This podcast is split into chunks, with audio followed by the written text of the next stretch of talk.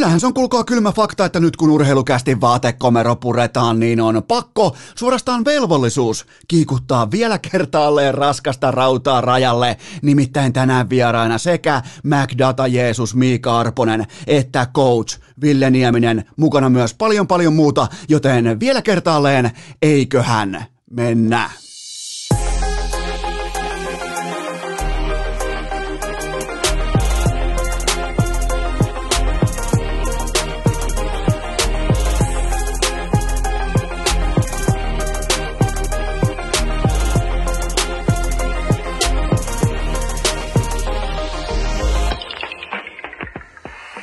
Tervetuloa te kaikki mitä rakkahimmat kummikuuntelijat vielä viimeistä kertaa pieneen toviin urheilukästi mukaan. On tiistai 13. päivä huhtikuuta ja olisi aivan absoluuttista valehtelua, jopa itselleen valehtelua, sulle valehtelua, tuottaja Kobelle valehtelua, mikäli tämä kyseinen kaunis tiistai-aamun jakso alkaisi millään muulla segmentillä, elementillä kuin urheilukästin runotuokion paluulla.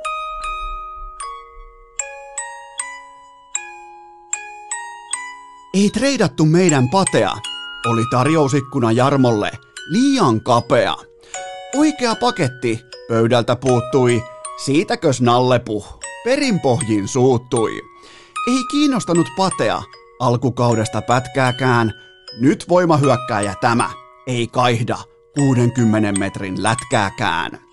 Keltainen lambo jälleen kevätauringossa säväyttää.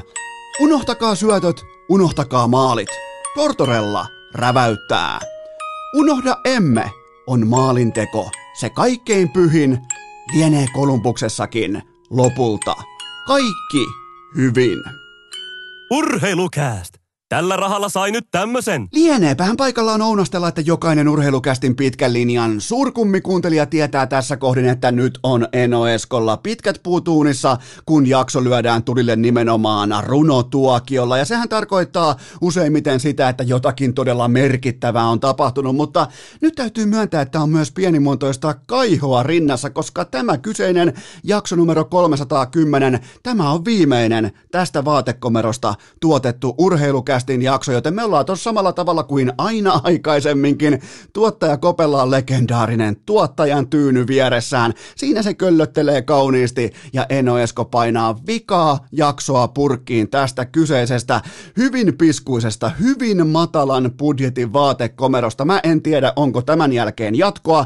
Toivottavasti on, mutta tämä katkaisee myös eeppisen urheilukästin historian pisimmän yksittäisen jaksoputken, nimittäin viimeksi tauko taukoa marraskuussa, siitä eteenpäin. 56 jaksoa ilman taukoja, 22 viikkoa ilman taukoja, eli tämä on nyt just sitä, divisionaviirin nostamista sinne kattoon, joka ei absoluuttisesti kiinnosta yhtikäs ketään, mutta mun piti ottaa vasara, mun piti ottaa talta eteen ja rakentaa teille siihen silmien eteen horisonttiin, ajatushorisonttiin, aasin silta, jota pitkin me vielä kerran yhdessä, ota verpaali kädestä kiinni, me vielä yhdessä kertaalleen kävellään, koska tematiikkana on putkessa oleminen. Ja arvatkaa kuka on tällä hetkellä maaliput putkessa jääkiekon NHL, kyllä vain meidän ikioma Patrick Laine kahden matsin maalituupissa, kaksi viimeisintä peliä, 1,5 kaappia per ilta, mä sanon sen nyt. Patrick Laine is back, Voima,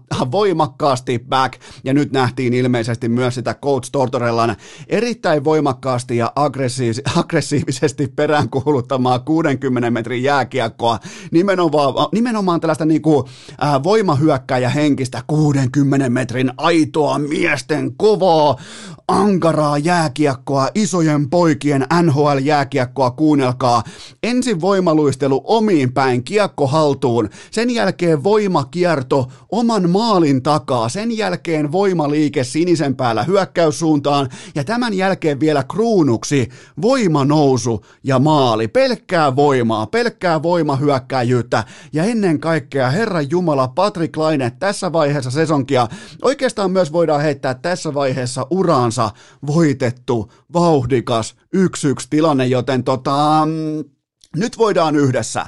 Jos, jos oot, vaikka, oot vaikka Dominik Rakoviinan fani tai näin poispäin, niin, niin, niin teille nämä kanavat on jo tuttuja, mutta nyt me hypätään, kuulkaa, Salaliitto YouTuben iki omaan foliohattu maailmaan, koska mitäpä jos mitä jos Laineen Pate vedätti meitä aivan kaikkia?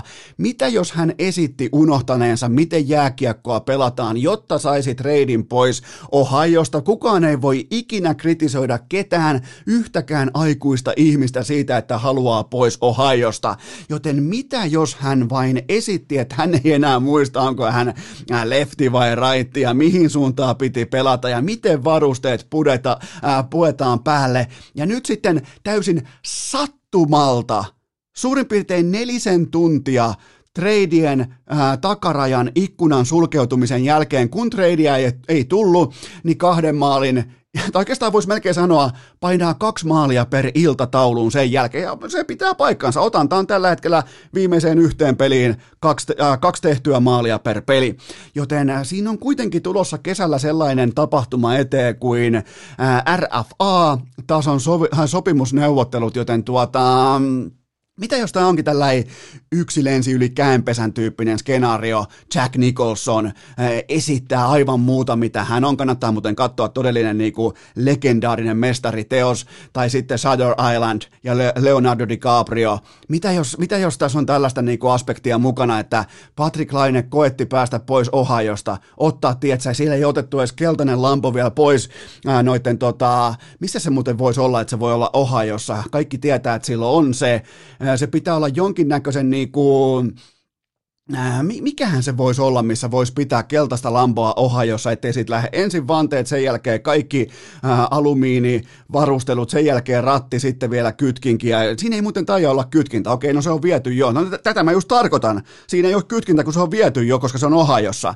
Joten tota, mitä jos Laine kusetti meitä kaikkia? Mitä jos se, mitä jos se vaan totesi, että okei, kokeillaan nyt ottaa, vivuttaa trade ulos täältä helvetin Ohiosta johonkin oikeaan jääkiekkoseuraa, missä esimerkiksi muistetaan pisteet, muistetaan maalit, muistetaan sarjataulukkoja ja tällaisia asioita toisin kuin Coach Tortorella joukkueessa. Unohtakaa maalit, unohtakaa pisteet, unohtakaa sarjapisteet, tämä kaikki, joten tota, mitä jos Patrick Laine siellä ehkä vähän vaatimattoman presensensä takana tällä kaudella. Mitä jos hän onkin todellinen niin kuin Aleksi B-luokan mastermind, joka on piirtänyt tämän koko kuvion etukäteen valmiiksi. Nyt tekee kaksi maalia per ilta, joka helvetin yö, ihan vain protestihengessä, jotta siihen RFA-paperiin joudutaan laittamaan lopulta jotain kahdeksan numeroisia ää, tota, loppulaskusummia. On tämä. Tämä on siis, tämä on, ja nyt kun me tullaan pois täältä Salaliitto YouTube-kanavalta, niin, niin tässä on kaikki mahdollista. Tässä on aivan kaikki mahdollista. Ja se on, niinku, ja se on myös merkki siitä, että pitää aloittaa jakso erikseen runolla. Ja se on merkki siitä, että Patrick Laine is back. Se on pakko olla back tässä kohdin. Ja Kolumbuksessa on kaikki hyviä. Se eka maa, tai se nimenomaan se maali, tai sanotaanko molemmat maalit, Van Timer ihan ylävillaan, mutta toi koko kentän läpi, kun Patrick Laine yhtäkkiä siis A, luistelee kovaa, B, yrittää tehdä kiekon kanssa jotakin, C, harhauttaa täydestä vauhdista vastustajan aivan kuutamolle, sen jälkeen taitaa tulla D, tekee voimanousun, jossa uhraa oman terveytensä noustessa maalille. Siis sellaisia asioita, mitä me nähtiin yhteensä nolla kappaletta tähän hetkeen saakka, jos otetaan pois Winnipeg Jetsin kausiavaus Gälkäriä vastaan, missä oli tappelu, oli maale, oli voittomaale, oli ihan kaikkea. On se, on se, on se kummallinen äijä kyllä pystyy painamaan salaliitolla tähän saakka kautta ja nyt tekee, tekee joko hattutempun tai kaksi maalia per peli joka ilta. Ihan vaan sen takia, että se, se palkkanauha lyö sitten ihan limittiin kesällä. Kyllä tämä on siis aivan täydestä fiaskosta tullaan siihen pisteeseen, että painaa vaan kytkintä, sitä kytkintä, mikä on varastettu lamposta jo pois Ohajossa, niin painaa kuitenkin kytkintä ja painaa kaksi, luukuttaa kaksi kaappia per ilta ihan vaan koska voi. Kyllä tämä on, niin kuin, tämä on tällainen jääkiekon ikioma yksi lensi yli käenpesän. Patrick Laine on kusettanut meitä kaikkia. Sitten vielä kylkeen oikeastaan, otetaan käsittely tällainen pelaaja kuin Rane Raunon poika, mä, Rane Raunon poika, maapähkinä voi Rantanen. Joten tota, nyt on siis ihan selvästi lopetettu Nathan McKinnonin paapominen jälleen kaksi maalia yöllä ja ensin tommonen ala-astetason one-timer, koska siellä ei tarvinnut tällä hetkellä laukoa kovin kaksisesti sitä kiekkoa, että se löytyy maalista, koska noin niin kuin Keil Makari ja Nathan McKinnonin pohjatyöt useimmiten tuossa hyökkäysalueen hyökkäyspelaamisessa, niin se on varsin kohtalaisella tasolla ja toinen oli sitten omasta päästä vastoin val- äh, perinteisen vierumäki-valmentajan äh, taktista tulokulmaa, että älä koskaan heitä kiekkoa äh, kohti tyhjää maalia omalta alueelta. Mä oon muuten päinvastoin, mä oon nimenomaan Ranen kannalla. Mun pitää mä haluan, jos mulla on kiekko kämmenellä, mä oon käynyt tämän teidän kanssa läpi, mutta jos mulla on omassa päässä kiekko kämmenellä ja me ollaan yhden maalin johdossa, vastustajalta on veskari pois, mä heitän sen kohti maalia aina ikuisesti ilman poikkeuksia. Joten tässä tilanteessa Rane toimi oikein, oikein kun taas joku vanhan liiton valmentaja ei voi niin kuin mouho, mouhon kautta suhtautua tällaiseen ratkaisuun, että näin ei toimita, näin ei aseteta omaa joukkuetta kuseen.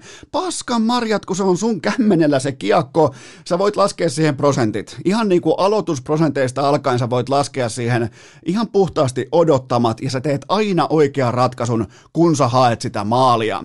Joten tota, nämä maalit oli vähän tällaisia erikoisempia, mutta tärkeintä on se, että nyt on lopetettu, lopetettu tämä McKinnonille erikseen syöttely tyhjään maaliin, mutta ollaanpa, tullaan kaikki vielä kerran, tullaan kollektiivina yhteen.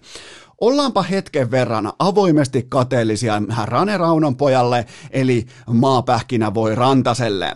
Ensinnäkin se on komea kuin helvetti, Toisekseen se on rikas kuin saatana. Kolmanneksi sen joka viides laukaus sujahtaa urnaan. Neljänneksi liki 30 prosenttia kerroista sen vaihto alkaa hyökkäysalueen aloituksesta. Se on NHLn ylivoimainen kärkilukema. Ja nyt te varmaan pohditte, että no mitenkäs sitten oman pään aloitukset, että montako kertaa Rane on siellä keskimäärin. Kyllä vain 6 prosenttia. Ku- mietin nyt, sä oot miljonääri, Sulla on kaikki viimeisen päälle kattoterasit, sä et koskaan käytä paitaa. Sä meet hallille, sä tiedät, että sun ei tarvitse mennä omassa päässä aloitukseen ikinä, joka siis syö sun energiaa, syö sitä turhaa, ää, niin kuin tavallaan sua ei laiteta positioihin, jossa sä et voi loistaa. Kun taas sun vaikka kakkos, kolmos, nelosketju hankkii hyökkäyspään aloituksen, sä voit siinä saman tien, niin kuin tiedät, sä heittää hammassuja, hammassuja tota, ää, takaisin tonne suuvärkkiä ja todeta, että mä menen kentälle. Ei tarvi erikseen nyökkäystä coachilta, että mennäänkö vai ei, koska silloin mennään aina. 30 pinnaa kaikista kerroista likimain alkaa hyökkäysalueen aloituksella ja omasta päästä vaan. Tämä on siis, tolle mä oon, mä oon yrittänyt ja mä oon erittäin avoimesti kaivannut teille tapoja, mistä voi olla tai saa olla tai jopa pitää olla Mikko Rantaselle kateellinen, mutta tämä on ihan uutta. Mikko Rantanen aloittaa eniten hyökkäyspään aloituksissa – kaikista NHL-pelaajista. Se on, se on kova näyte, se on, se on työnäyte, se on niinku tähtipelaajan status.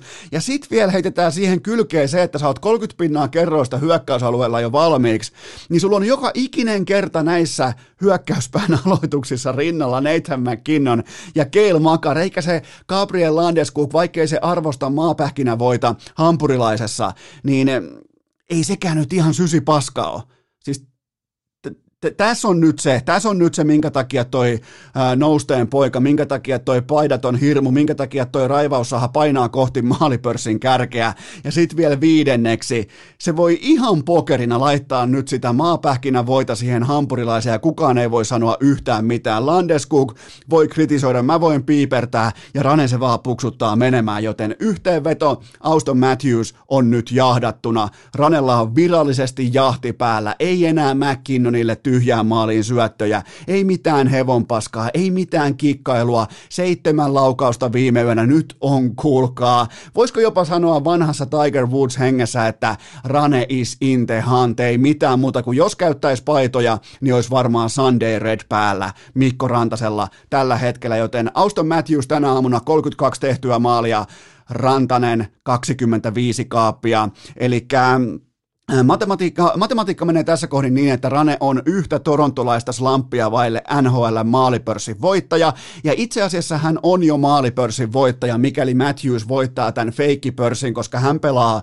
AHL, me emme puolusta kaahausdivisionassa, kun taas Mikko Rantanen pelaa joka ilta ihan oikeeta NHL-jääkiekkoa, joten tota, nyt sitten olisi todella harmillista, kukaan ei toivo sitä, mutta olisi todella harmillista, mikäli Auston Matthews loppukauden verran laukoisi vähän enemmän tolppia tai vähän tyhjistä ohi tai se olisi tosi, se olisi tosi ikävää. Se olisi siis, kukaan meistä ei toivo sitä, ei ikinä luoja paratkoon, jos joku toivoo sitä, mutta olisi tosi ikävää, jos Auston Matthews lopettaisi ton suurin piirtein kerran neljästä osumisen maaliverkon pohjalle ja siinä uskomattomassa syöttötuolissa istumisen. Mä en, mä en tiedä, miten mä vivuttaisin tämän nyt Mikko Rantasen eduksi, koska se senkään syöttötuoli nyt ei ihan hirveän heikko ole, mutta mä oon kuitenkin valmis kaikkeen. Mä oon valmis, mun pitää nyt olla valmis. Viimeisen tästä vaatekomerosta tehdyn jakson tiimoilta mun pitää olla valmis argumentoimaan teille koska tahansa seuraavien viikkojen aikana, ää, vaikka sitten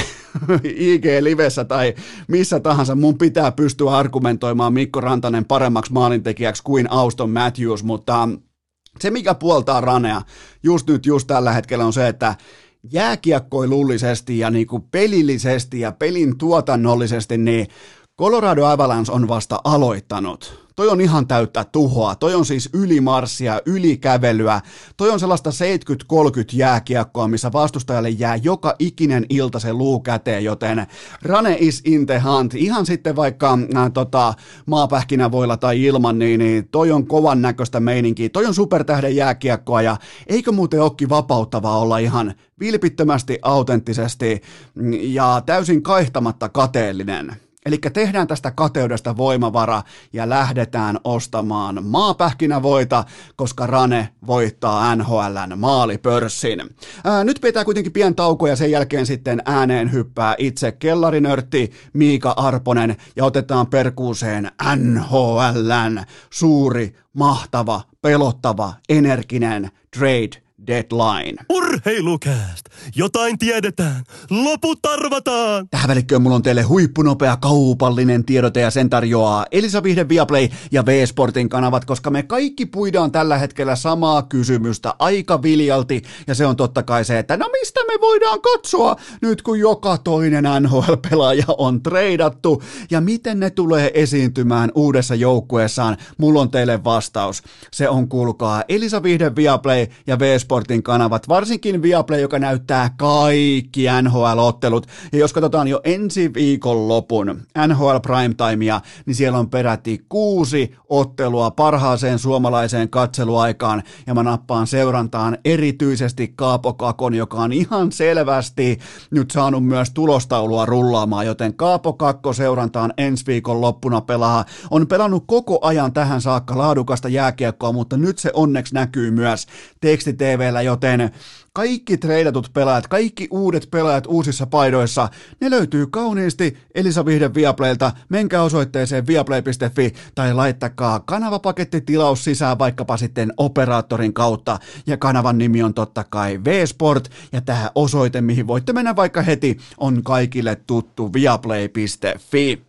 Tähän kylkee myös huippunopea K18 tuoteinformaatio. Sen tarjoaa tuttuun tapaan Coolbet. Muistakaa ylimalkaa se, että maanantaisin tuplaus, keskiviikkoisin kerroinpäällikkö ja perjantaisin triplaus.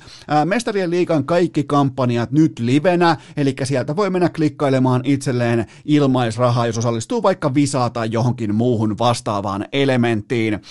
Kohdepoiminna, mä, mä, mä pidän edelleen mun kohdepoiminnasta kiinni.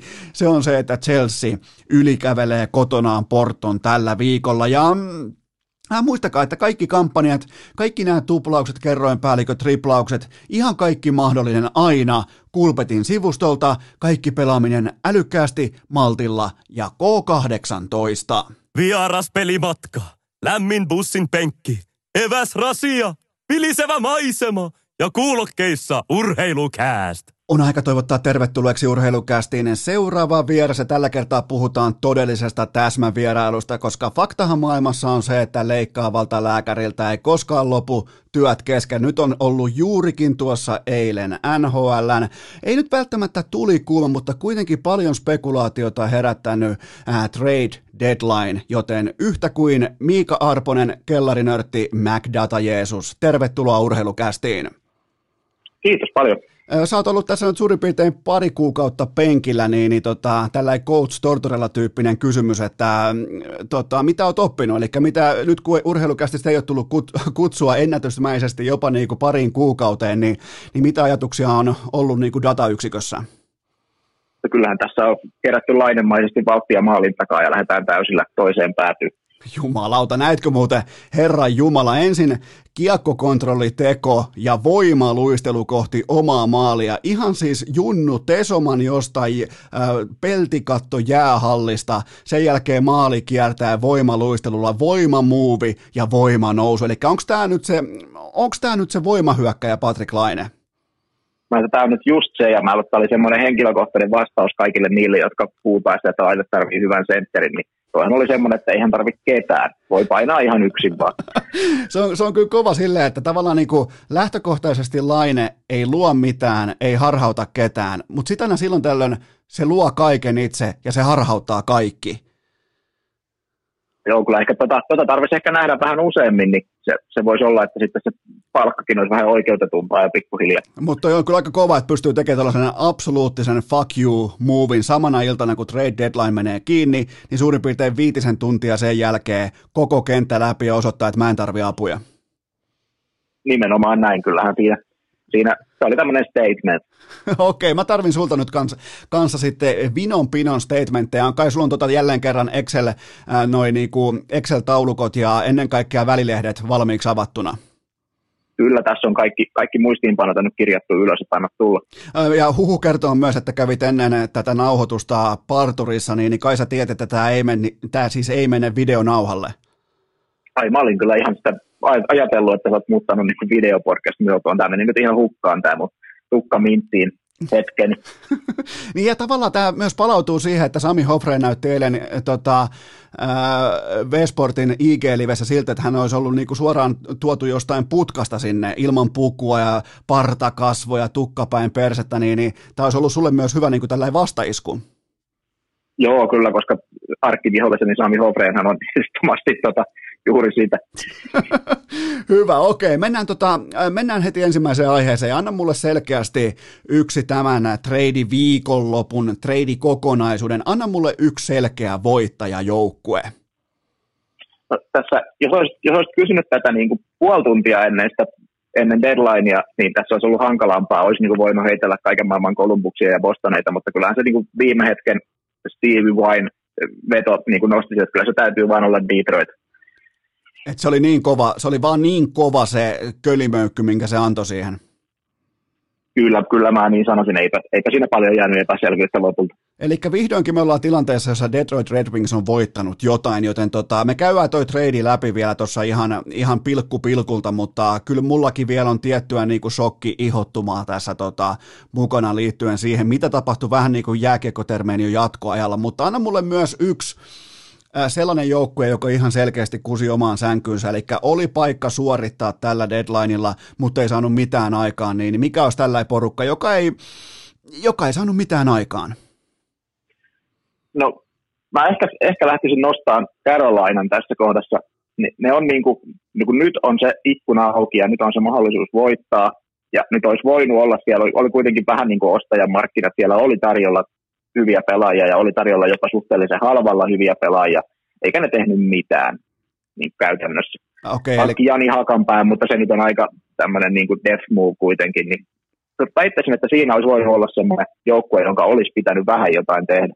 Eli Carolinalle laitetaan miinus tästä deadlineista, mutta jatketaan oikeastaan sitten suoraan mielenkiintoisimmista pelaajanoterauksia ja aloitetaan suomalaisista ja hypätään heti tuohon Jani Hakan päähän, koska ää, niin kuin sanoit, niin, niin ei nyt mikään sellainen trade, joka liikauttaa voimasuhteita, voimasuhteita kovinkaan kaksisesti, mutta tota, mitä merkintöjä teet nimenomaan tästä treidistä, että tulee tällainen peruspakki Carolinan ää, takalinjoille, niin, niin mihin suuntaan se, mitä se kehittää tuossa porukassa?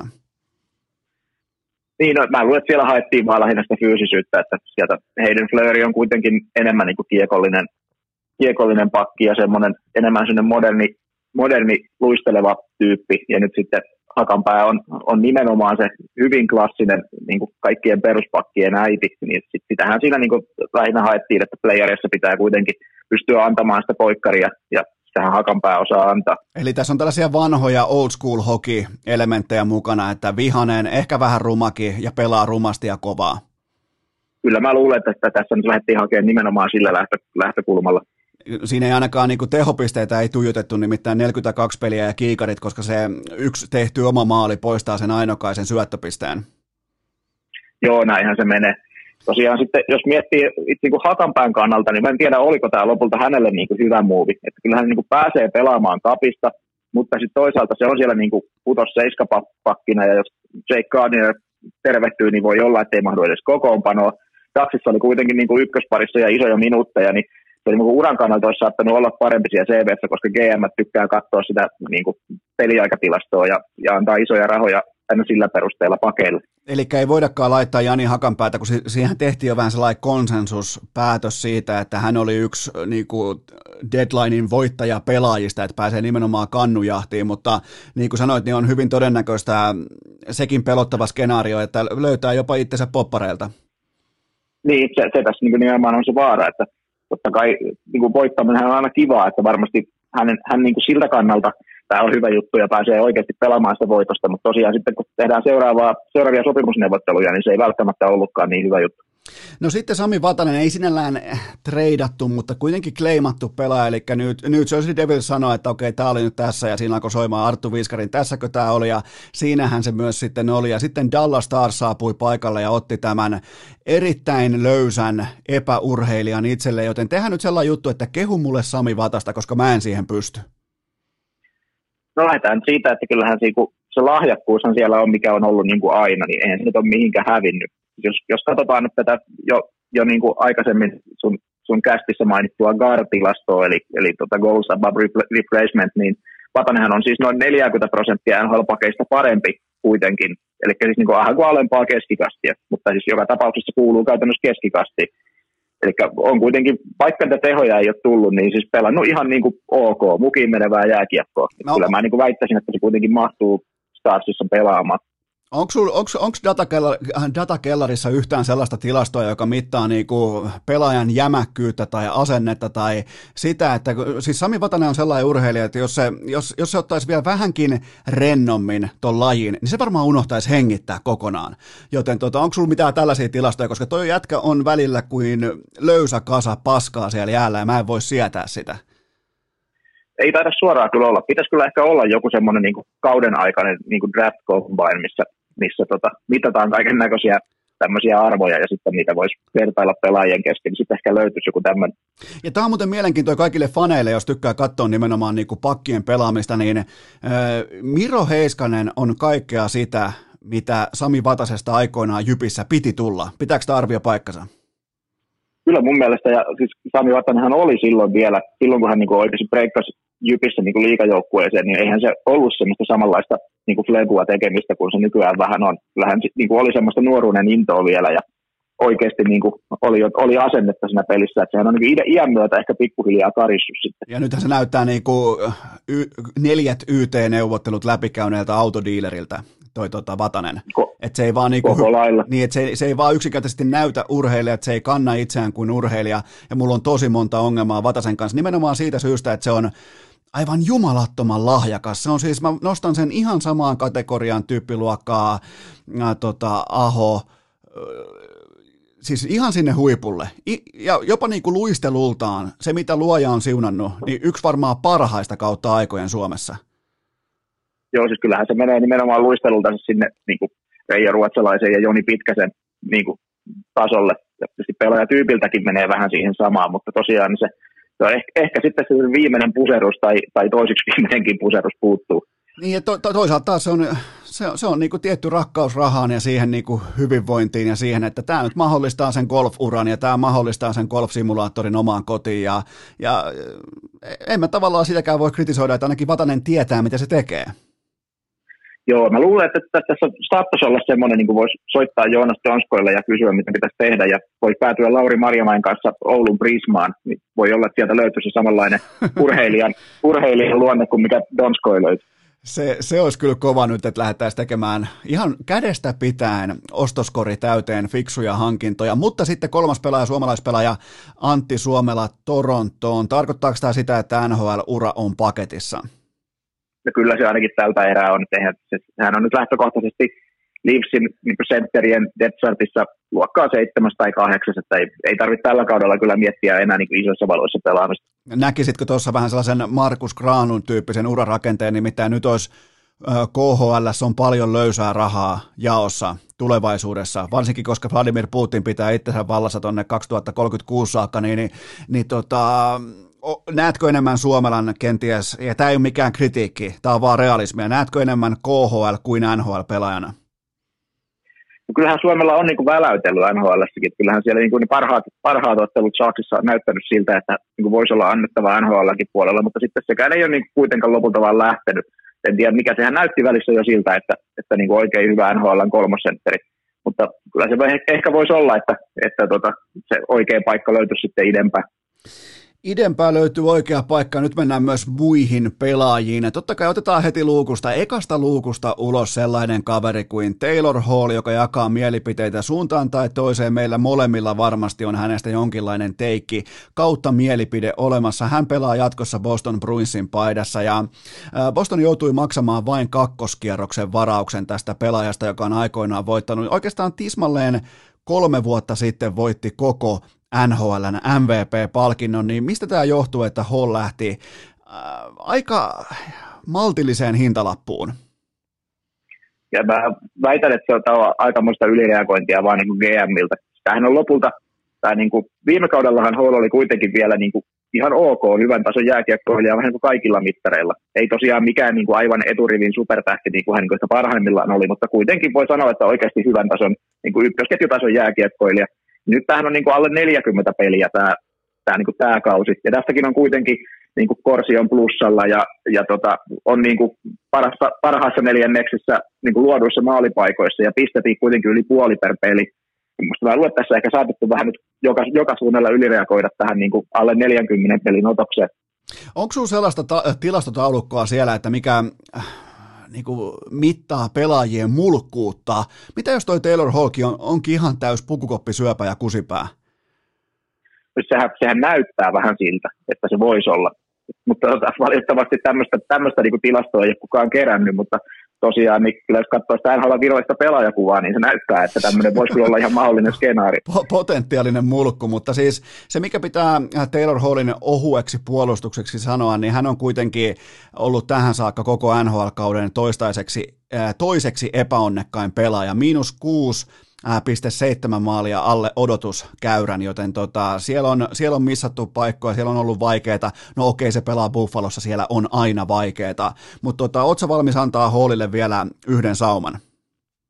Kyllä, mä oon ihan valmis. Mä olisin, niin kuin, jos, jos olisin ollut itse NHLn GM, GM, niin kyllä mä olisin niin kuin mieluummin maksanut ykköskierroksen varausta niin kuin Hallista kuin vaikka Folinosta tai Savardista, että niin kuin, mä en, en, välttämättä ihan nyt allekirjoita tätä, miten näitä assetteja täällä on käytetty, että kyllähän niin kuin, et, tota, Hall on tosiaan kuitenkin sen uran niin pistekeskiarvo on melkein 0,9, ja se on niin kuin jatku, jatkuvalla syötöllä ollut NHL parhaita luomaan, luomaan niin kuin maali odottamaa muille. Että parhaimmillaan totta kai oli itsekin tosi kova maalintekijä, mutta nimenomaan tämä muille luotu maali odottama on, niin kuin, se on kuitenkin aika oleellinen asia tässä lajissa.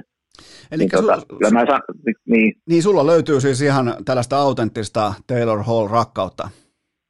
Kyllä, mä, mä, mä oon niinku Team Taylor Sturba Hall. Sen toinen nimi on oikeasti Sturba, mikä vielä lisää ehkä tätä, niinku, tätä hehkua sen ympärillä. Sturba, jumalauta. Sturba, on, kyllä. On todella kova toinen nimi. Toihan nostaa sen niinku ihan täysin assettina ihan eri arvoa. Niin, nimenomaan. Tästä taas näkee, kuka on tehnyt läksyt ja kuka ei. Eli tota, nyt jos mietitään Bostonia, niin, niin onko, onko, voiko Taylor Hall olla tuossa hyökkääjistössä muutoksen tekevä pelaaja? Siellä kuitenkin on jo Marchantia, siellä on Pasternakkia täyttämässä näitä merkittävämpiä laitahyökkään tontteja, niin, niin onko siinä Hallille tilaus? No kyllä mä väitän, että siellä eihän, se niinku, eihän sitä perfection linea rupea rikkomaan, että kyllähän niinku se Marchand ja Bergeron ja Pasternak saa, saa olla siellä, mutta siellä on kuitenkin niinku kakkosessa David Krejci, ja sillä ei oikeastaan ole ollut se on kuitenkin niin kuin todella hyvän luokan sentteri, mutta sillä ei oikein ole ollut semmoista niin kuin syöttöporsasta siinä rinnalla, ja nyt se tulee siihen, niin mä väitän, että, että se voi olla aika arvokas, ja kuitenkin niin kuin hyvillä Stanley Cupin voittavilla joukkueilla, niin ei se ykkösjoukku, ykkösketju voi olla se ainoa, että siellä tarvii olla takanakin laajuutta, ja Hall on kyllä aika niin kuin kovan luokan laajuutta siihen, siihen käyttöön. Ja tämä on vielä mielenkiintoinen tilanne, että siellähän on vähän jo painettu paniikkinappulaa. Siellähän on rikottu toi täydellinen vit ja siellä on Pasternakkia heitetty kakkosketjuun tässä viime aikoina ja näin poispäin. Niin ehkä tämä, tämä voisi ainakin antaa tekosyyn stabilisoida sen tilanteen uudestaan kyllä mä näkisin, että se kannattaisi ehkä tehdä. Hyvä. Sen jälkeen sitten urheilukästin antiselke voittaja Anthony Manta liikkuu Washington Capitalsiin ja äh, mä en pysty mitenkään muuten tiivistämään tätä kysymysasettelua kuin siten, että mitä helvettiä eilen illalla tapahtui? Niin, se on, se on kyllä niin kuin suuri kysymys mä, mä, mä yritin tätä niin kuin pohtia siltä kannalta, että mitä siellä on niin kuin Brian McLellan niin kuin ajatellut, ja mä päädyin siihen, että se on ehkä miettinyt sen niin, että, että, tota, että Mälsä on vaan kovempi kuin Brana, ja että se antaa, niin kuin, se antaa siihen ykköskierroksen pikin kylkeen siihen Branaan, että se saa sen. Ja sitten tämä niin loppu, tämä kakkoskierros ja, ja tota, Panik, niin ne täytyy olla silleen, että se on ajatellut, että se haluaa panikin käpistä eroon ja se maksaa sen kakkoskierroksen, että ne ottaa sen. Mä, niin kuin, ei tässä oikein ole mitään, eihän tässä niin järkeä ole senkään jälkeen, mutta siis niin kuin, tämä on ehkä se ainoa ajatusketju, mikä voi olla mitenkään perusteltavissa. Toi oli kyllä aika kova, että sä niin kuin teit tilanteeseen järkeä ja toteat sen jälkeen, että tässä ei ole muuten mitään järkeä, koska siis mun paperissa Jakub Rana on parempi jääkiekkoilija kuin Anthony Manta. Mä, ja, ja mä tiedän, että jotkut voi olla totta kai eri mieltä ja saatte olla ihan täysin eri mieltä, mutta jos se kaatuu heti ensimmäiseen aitaan se aita juoksee, niin mun on tosi vaikea nähdä, että se juoksee maailman ennätystä, kun tullaan maaliin, joten tota, tämä on siis ihan käsittämätöntä, koska Mäntällä on nyt kuitenkin kuusi vuotta jo NHL, eikä ole koskaan tehnyt yli 50 paunaa, ja on ainakin mun, niin kun, kun mä tykkään miettiä, että ketkä tulee hallitsemaan NHL tulevaisuudessa, niin mun mielestä ei ole tulevaisuuden pelaajatyyppi, niin tota, ja sitten vielä tämä cap hitti tota, 5,7 miljoonaa, se on voimassa kesään 2024 saakka, niin, niin mun, mun yhteenveto on, on se, että Stevie Eisermanilla on pakko olla tota Brian Lellanin nudet tallessa. Ei tässä niinku, mikään muu ei selitä tätä. Joo, kyllä tässä joku tämmöinen tässä täytyy olla, että jos, niinku, jos katsoo vaikka ihan vaan taas tämmöistä niinku, jopa suht perinteistä tilastoa, että ottaa viimeisen kolmen kauden ajalta niinku peliaikaan suhteutettuna tasakentällisin tehdyt maalit, niin NHL neljä parastahan on siis Alexander Ovechkin, Brendan Gallagher, David Pasternak ja Jakub Vrana niin siis niin kuin tämmöisestä kaverista painetaan niin pikkeen ja kylkeen, että saadaan Anthony Mansa, niin en, mä, en välttämättä nyt kyllä ihan ymmärrä tätä. Miten tota, mikä oli muuten sun reaktio? Lähditkö aina kun tulee tällä ihmeellinen trade, niin lähditkö kaivamaan jotain totuutta niin kuin pinnan alta, että mikä tähän olisi voinut johtaa, tai lähditkö etsimään vaikka, että onko dumpattua salaria tai jotain muuta tässä kattauksessa, vai kun olihan tämä aikamoinen, niin kuin ainakin kävin katsomassa, kävin varastamassa kaikkien twiittejä, kaikkien tietoja ja kaikkien informaatiota, niin, niin, niin tota, olihan tämä aikamoinen shokki.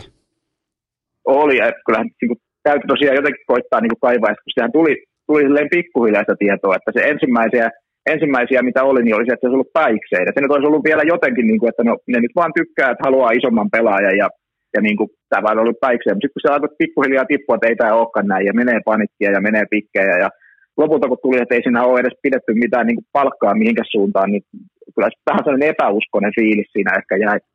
Joo, ja Capitalsin fanit oli todella, todella kriittisiä. Ne oli siis tota, ihan raivoissaan.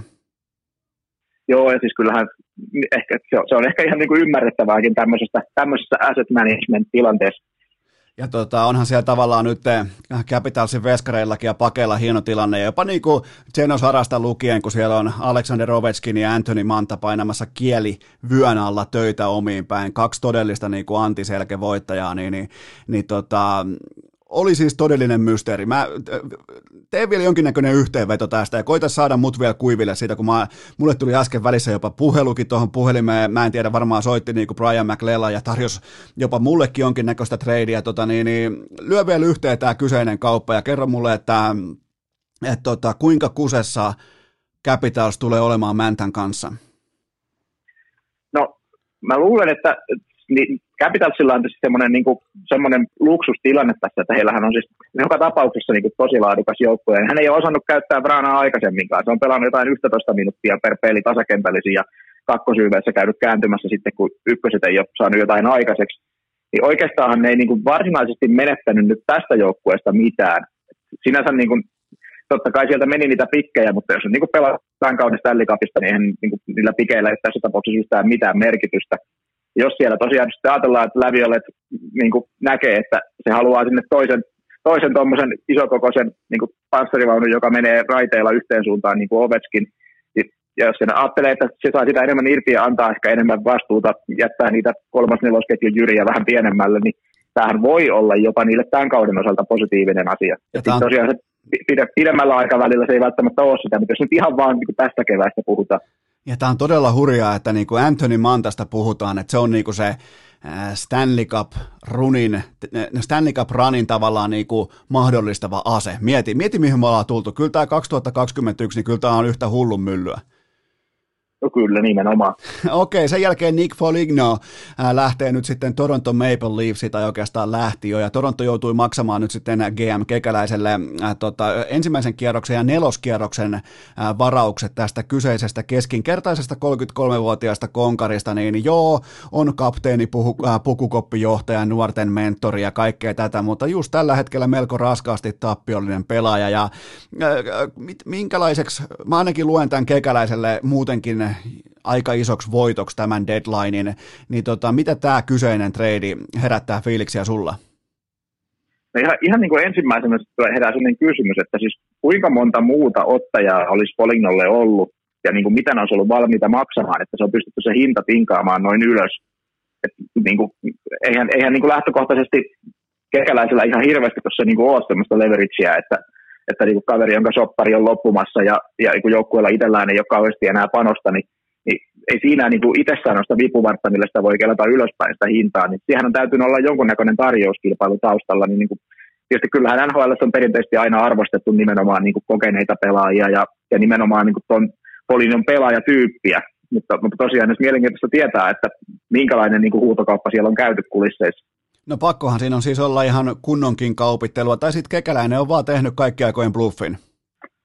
Niin, siis sehän on täysin mahdollista. Siellä on vaan lyöty, lyöty niin kuin vanhoja highlightteja. Kyllähän niitä pitkältä uralta kuitenkin löytyy, että siellä on niin kuin komeita suorituksia, niin pistetty YouTube-linkkiä menemään, että katsoppa tästä.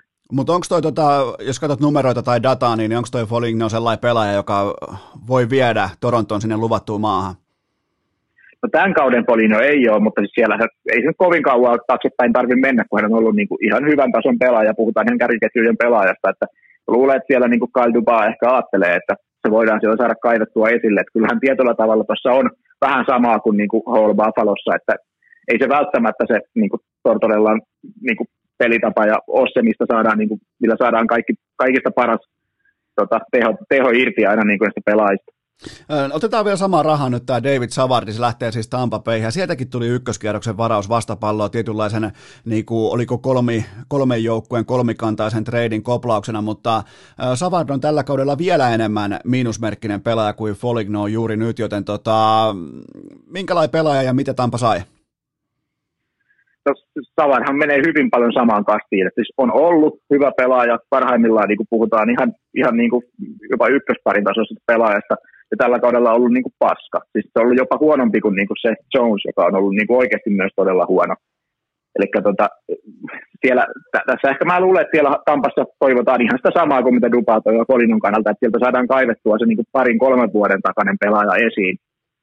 Nythän, nythän oli niin kuin ensimmäistä reeneistä, tota, tai oli niin kuin tieto, tietoja, että siellähän on niin kuin painettu Savar kuitenkin Heesmanin rinnalle, että ei siellä ainakaan niin koiteta säästellä mitenkään sitä, vaan niin kuin suoraan, suoraan leijonan kitaa ja niin kuin näytä mitä osaa. Aika kova, mutta toi on mielenkiintoista, mitä GM Kekäläinen tekee nyt, eli äh, tavallaan niin kuin amerikkalaisen jalkapallon puolelta, niin New England Patriotsin dynastiahan on varasta, äh, varattu, tai ei voi varata, sanoa noin vaan, siis se on rakennettu sen varaan aikoinaan, että äh, coach GM Bill Belichick osasi laskea pelaajista irti just oikealla hetkellä, niin kuin romahus alkaa. Eli ei muuta kuin myyntinappula pohjaan just silloin, kun alkaa pelaaminen, tai tuotanto alkaa näyttää siltä, että käyrät lähtee voimakkaaseen laskuun, niin kuin NFLssä ne alkaa, ne käyrien laskut alkaa vielä dramaattisemmin kuin, äh, kuin tota NHLssä, joten voiko olla niin, että kekäläinen etupellossa pystyy operoimaan näin, että se tietää, että okei, okay, Foligno, se on ihan, se on washed, siitä ei ole enää mihinkään, ja sama homma Savard, se on parhaat pelissä antanut, ei muuta kuin kaupaksi molemmat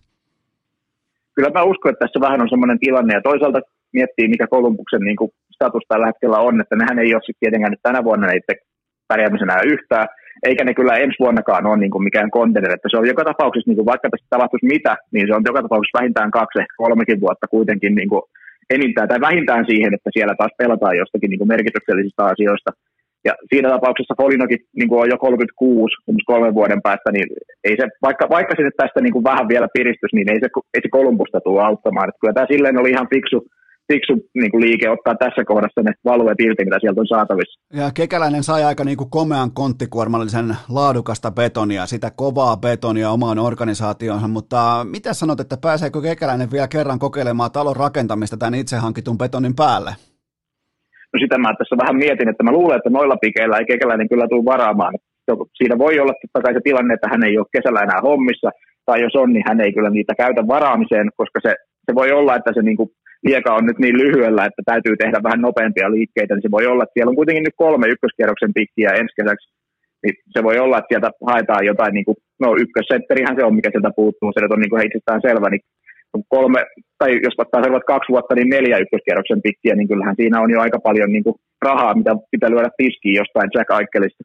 Eli äh, Miika Arponen uutisoi, että Jack Eichel siirtyy kesällä äh, Columbus Blue Jacketsiin.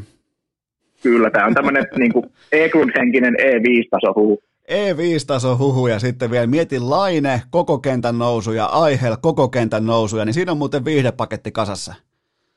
Kyllä, siihen, siihen Jukka Jalonen kylkeen valmentamaan, niin ethän siinä ole tällikäpaketti kasassa. Hyvä, sitten vielä Mattias Janmarkki, hän siirtyy Las Vegasiin, niin tota, tuoko tuohon porukkaan? Tuossa porukassa voi nimittäin olla niin kuin ihan mestari potentiaalia jälleen kerran, niin, niin tuoko tämä mitään lisäarvoa tuohon Vegasin laadukkaaseen, laadukkaaseen joukkueeseen? No eihän Janmark ei niin kuin missään tapauksessa ole mikään semmoinen sateentekijätyyppi, että sehän on ehkä nimenomaan niin kuin se, se semmoinen niin kuin kolmosketjun niin kuin palanen, joka työnnetään siihen paikalle, ja jos se sopii siihen, niin varmasti tuo lisäarvoa. Et en tiedä, vähän, vähän ehkä niin kuin samaa tyyliä, mitä Toronto, Toronto hakee Poliniolla, että eihän siitäkään niin kuin siellä nyt haeta mitään, että se painetaan Matthewsin rinnalle ja tekee niin kuin loppukaudella 15 maalia, vaan se, on se, se täyttää sen tasan sen roolin, mihin se on hankittu, ja mä että sitä Janmarkis varmaan haetaan, mutta sitten taas toisaalta, jos miettii taas, mitä Janmarkistakin maksettiin kakkos- ja kolmoskierroksen pikit, niin siis sehän on enemmän kuin mitä maksettiin Taylor Hallista. Et siellä olisi saattanut olla ehkä niin kuin tarjolla jotain muutakin, mutta kyllä mä luulen, että silti niin kuin plussan puolelle Pekasillakin voi kääntyä hyvin. Niin, että tavallaan niin kuin nostaa sitä lattiaa. Se on kuitenkin sillä lattian nostamisella voitetaan mestaruuksia. Kyllä, nimenomaan. Sen jälkeen sitten vielä Sam Bennett, joka on, tunnetaan ehkä niistä The Weeksistä muutama vuosi taaksepäin, mutta tota, ottaako tämä 24-vuotias Sukko nyt sitten paikan vaikkapa Eetu Luostariselta tai Lammikolta, toki Lammikko pelannut laidalla nyt viime aikoina enemmän, mutta tota, mihin tulee Sam Bennett asettumaan tässä Floridan kokoonpanossa? No kyllä mä uskoisin, että lähtökohtaisesti varmaan tiputtaa kyllä luostarista niin kuin pykälän alaspäin. Ja jos katsoo oikein mitä tahansa numeroita, niin Bennett on ollut parempi kuin luostarinen, eli siinä niin kuin, se olisi ihan luonnollista. Et siinäkin on tietysti, jos puhutaan niin kuin vanhasta, vanhasta niin kuin fourth overall pickistä, niin kyllähän siellä niin kuin sitä potentiaalia on, ja sitten se on kuitenkin vaan 24, niin kuin on sitä vanhempinakin vielä breikattu. Et mä luulen, että siellä ehkä toivotaan tässä Floridassa, että sieltä tulee se tulee se breikkaus, mutta tosiaan jo ihan tämmöisenäänkin, niin on ihan käyttökelpoinen pelaaja. Ja tosiaan, jos tuosta katsoo muutamia, esimerkiksi tätä paljon puhuttua Gartilastoa, niin Bennett on ollut tällä kaudella koko ajan tasoissa Anthony Manfan kanssa. Niin siellä voi tietysti miettiä, että jos samanlainen value haetaan niin tuommoisella hinnalla, mitä, mitä Cap sitten maksaa, maksaa Manfasta, niin tota, ihan, ihan ok tekemistä kyllä Floridan suunnalta. Niin, Florida ei käytännössä maksanut mitään. Niin kuin, joo, totta kai nyt jotain lähti niin kuin vastapalloon, mutta aika ohuella pääsi. Kyllä, jos niin kuin, no kakkoskierros ja semmoinen joku kakkos-kolmoskierroksen tasoinen prospekti, että jotain maksettiin, mutta jos ihan verrataan niin kuin Branaa ja ykkös-kakkospikkeihin, niin, niin tota, on, on siinä aika paljon ero. No, me varmaan odotettiin, että Panthers tulee tekemään jotain, niin, niin tyydyttikö tämä hankinta meidän tarpeita?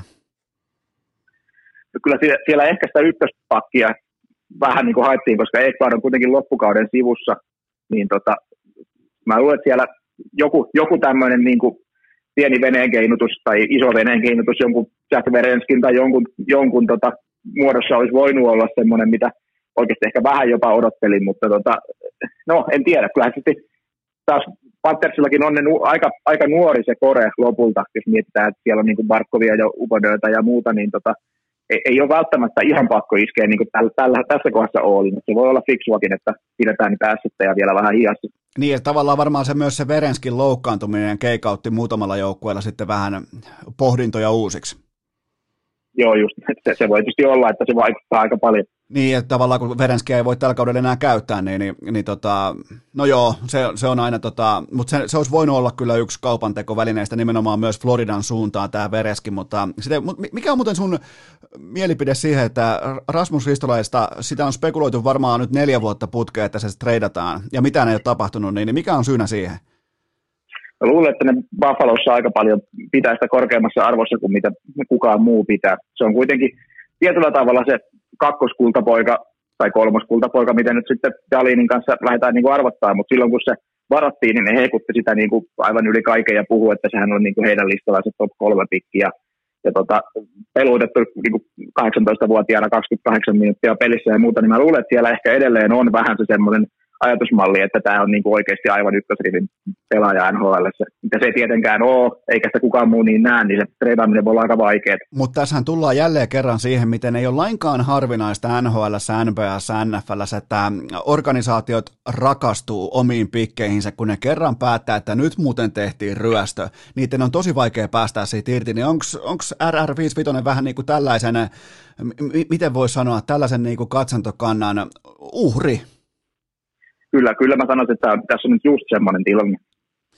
Hyvä. Tähän kohtaan vielä sitten tota, tarvitaan nyt sun datakellarista ihan omakohtaisia lisäyksiä. Eli, tuossa tota, oli mun lista, mitä mä poimin esiin, niin sulla on siellä vielä jotain, niin käydään läpi sun, sun tota, erikoisnoteraukset siihen, että mitä muita tradeja jäi niinku mieleen just, justinsa eiliseltä tai viikon lopulta. No ehkä niin kuin ykkös, ykkösjuttu tässä, kun on puhuttu näistä, että on hankittu niin kuin, tätä vähän kuin lisäarvoa, että on Janmarkkeja ja, ja Folinioja ja jopa Hoolia hankittu niin kuin tämmöiseen vähän niin kuin toissijaiseen rooliin tukemaan niitä niin kuin kärkikaartia, niin mielestäni aika pienellä huomiolla on jäänyt se, että, että Colorado Avalanche hankki siis Carl Söderbergin, ja ne maksoi siitä Josh Dickinsonin ja Ryder Rolstonin, siis kukaan ei ole kuullutkaan näistä kahdesta, Rolstonin isästä on kuullut, se on Brian Rolston, mutta näistä pelaajista itse se ei kuulu kukaan, ja ne saa sillä hankittua kuitenkin niin kuin todella laadukkaan, siis niin kuin kakkos-kolmosketjun peliin pystyvän pelaajan, ja käytännössä ilmaiseksi. Okei. Niin tota, muista, se, se, se, on niin kuin mun aika, aika kovan luokan tekemistä Sakicilta tähän kohtaan, ja ei sitä niin kuin, ei oikeastaan huomioitu mitenkään. Sinne, Eli, sinne kuitenkin siellä on, siellä on kovat kaksi ketjua Avalansilla, mutta sitten painetaan vielä kolmosketjuukin siinä niin kuin jonkun Donsko ja Nitsuski, niin väliin Söderberg, niin kyllähän hän nostaa aika paljon sitä tasoa. Eli rikkaasta tuli rikkaampi. No nimenomaan näin. Mä, mä luulen muutenkin, että Avalanche, kun katsoo niin tätä Devan Dybnikin hankintaa veskariksi, sinne tuo sitä syvyyttä, tuo sitä että se sallii ehkä yhden ohilaukauksen toi porukka sitten playareissa, sitten tuodaan syvyyttä myös tota, hyökkääjistöön näin poispäin, niin, niin kyllä siellä aika tiukasti on reagoitu ja opittu siitä läksystä, minkä ne kävi läpi tuossa syksyllä kyllä mä, mä uskon, että siellä on niin kuin tajuttu se, että, että se, se, se, ei riitä enää niin kuin se, että heillä on niin yksi NHL parhaista, jolla jopa paras ykkösketju. Että siellä on todettu, että siellä, totta kai siellä on myös todella kova puolustus, mutta, mutta se, että siellä on niin joka osa-alueella on sekä kärki että laajuus kunnossa, niin kyllähän se on aika kova paketti. Ja Mikko Rantanen aloittaa kaikki hyökkäyspään aloitukset, sai se on aina kentällä. Mä tein tänään, mä tein tuossa mä, tässä samassa jaksossa jo aikaisemmin haukun henkeäni, henkeäni siitä, että Rane Raunonpoika Rantanen on, annapas tähän nyt tällainen niin data-analyysi suoraan lennosta. Se on suurin piirtein 30 pinnaa kerroista, se on hyökkäyspään aloituksesta, kun se vaihto alkaa, ja vain 6 prosenttia omalla alueella, joten tota, aika hyvässä marinaarissa saa lillua meidän Rane joo, siellä kyllä niin kuin olosuhteet, olosuhteet niin kuin tämmöiselle supertähteyteen nousulle, joka tietysti osittain kyllä on tietysti jo tapahtunut, mutta niin kuin on kyllä pedattu kaikki, kaikki siihen, että nyt niin kuin aivan, aivan puhutaan niin kuin NHL kärki, kärkityypistä. Sitten vielä yksi pelaajakysymys, ja se on se, että mitä arvelet aivan tähän loppuun, että kellä pelaajista on tänä tiistaina paras, fiili, kun se, ää, paras fiilis, kun se herää siellä Jenkeissä kohta tuohon tähän tiistai-aamuun, tiistai-päivään, niin, niin kuka pelaajista toteaa, että vittu yes? No kyllähän täytyy olla Taylor Hall, kuka ei niiden raporttien perusteella Bruins oli nimenomaan se joukkue, joka se on ilmoittanut, että sinne se haluaa. Jos hän sitten lopulta pääsee pois Buffalosta ja vielä niin kuin nyt viime aikoina aikkelittomasta Buffalosta, niin, ja pääsee kuitenkin pelaamaan kapista ja pääsee, saa, saa niin kuin aika, aika laadukkaan hyökkäyskauston siihen ympärille, niin mä luulen, että sen täytyy olla Taylor Hall. Eli Taylor Hallilla on hyvä fiilis tähän tiistaihin. Niin on mullakin ja jälleen kerran kiitoksia Miika Arponen. Kiitos paljon. Ja nyt pitää pieni tauko ja heti perään askiin hyppää itse Ville Nemo Nieminen. Urr, hei Lukast! Isoäidin kellarinörttien Excel-taulukko asialla jo vuodesta 2018. Aivan loistavaa kauraa jälleen kerran itse kellarinörtiltä eli MacData Jeesukselta eli Miika Arposelta. Kiitoksia siitä hänelle. Menkää seuraamaan Arposen Twitteriä. Sieltä löytyy numeroita jokaiseen lähtöön, joten ottakaa Arposen äh, Twitter-tili seurantaan. Mutta tähän välikköön mulla on teille erittäin mielenkiintoinen, osalle teistä myös todella oleellinen ja ennen kaikkea tärkeä kaupallinen tiedote, jossa periaatteessa ei myydä mitään, vaan Dick Johnson eli dick.fi haluaa antaa teille nyt takaisinpäin, koska te olette nyt selvästi, te olette tehneet selväksi sen, että teidän sydämissä on paikka dig.fille, eli koodi urheilu. Te olette käyttänyt urheilukoodia ihan tähtitieteellisiä määriä.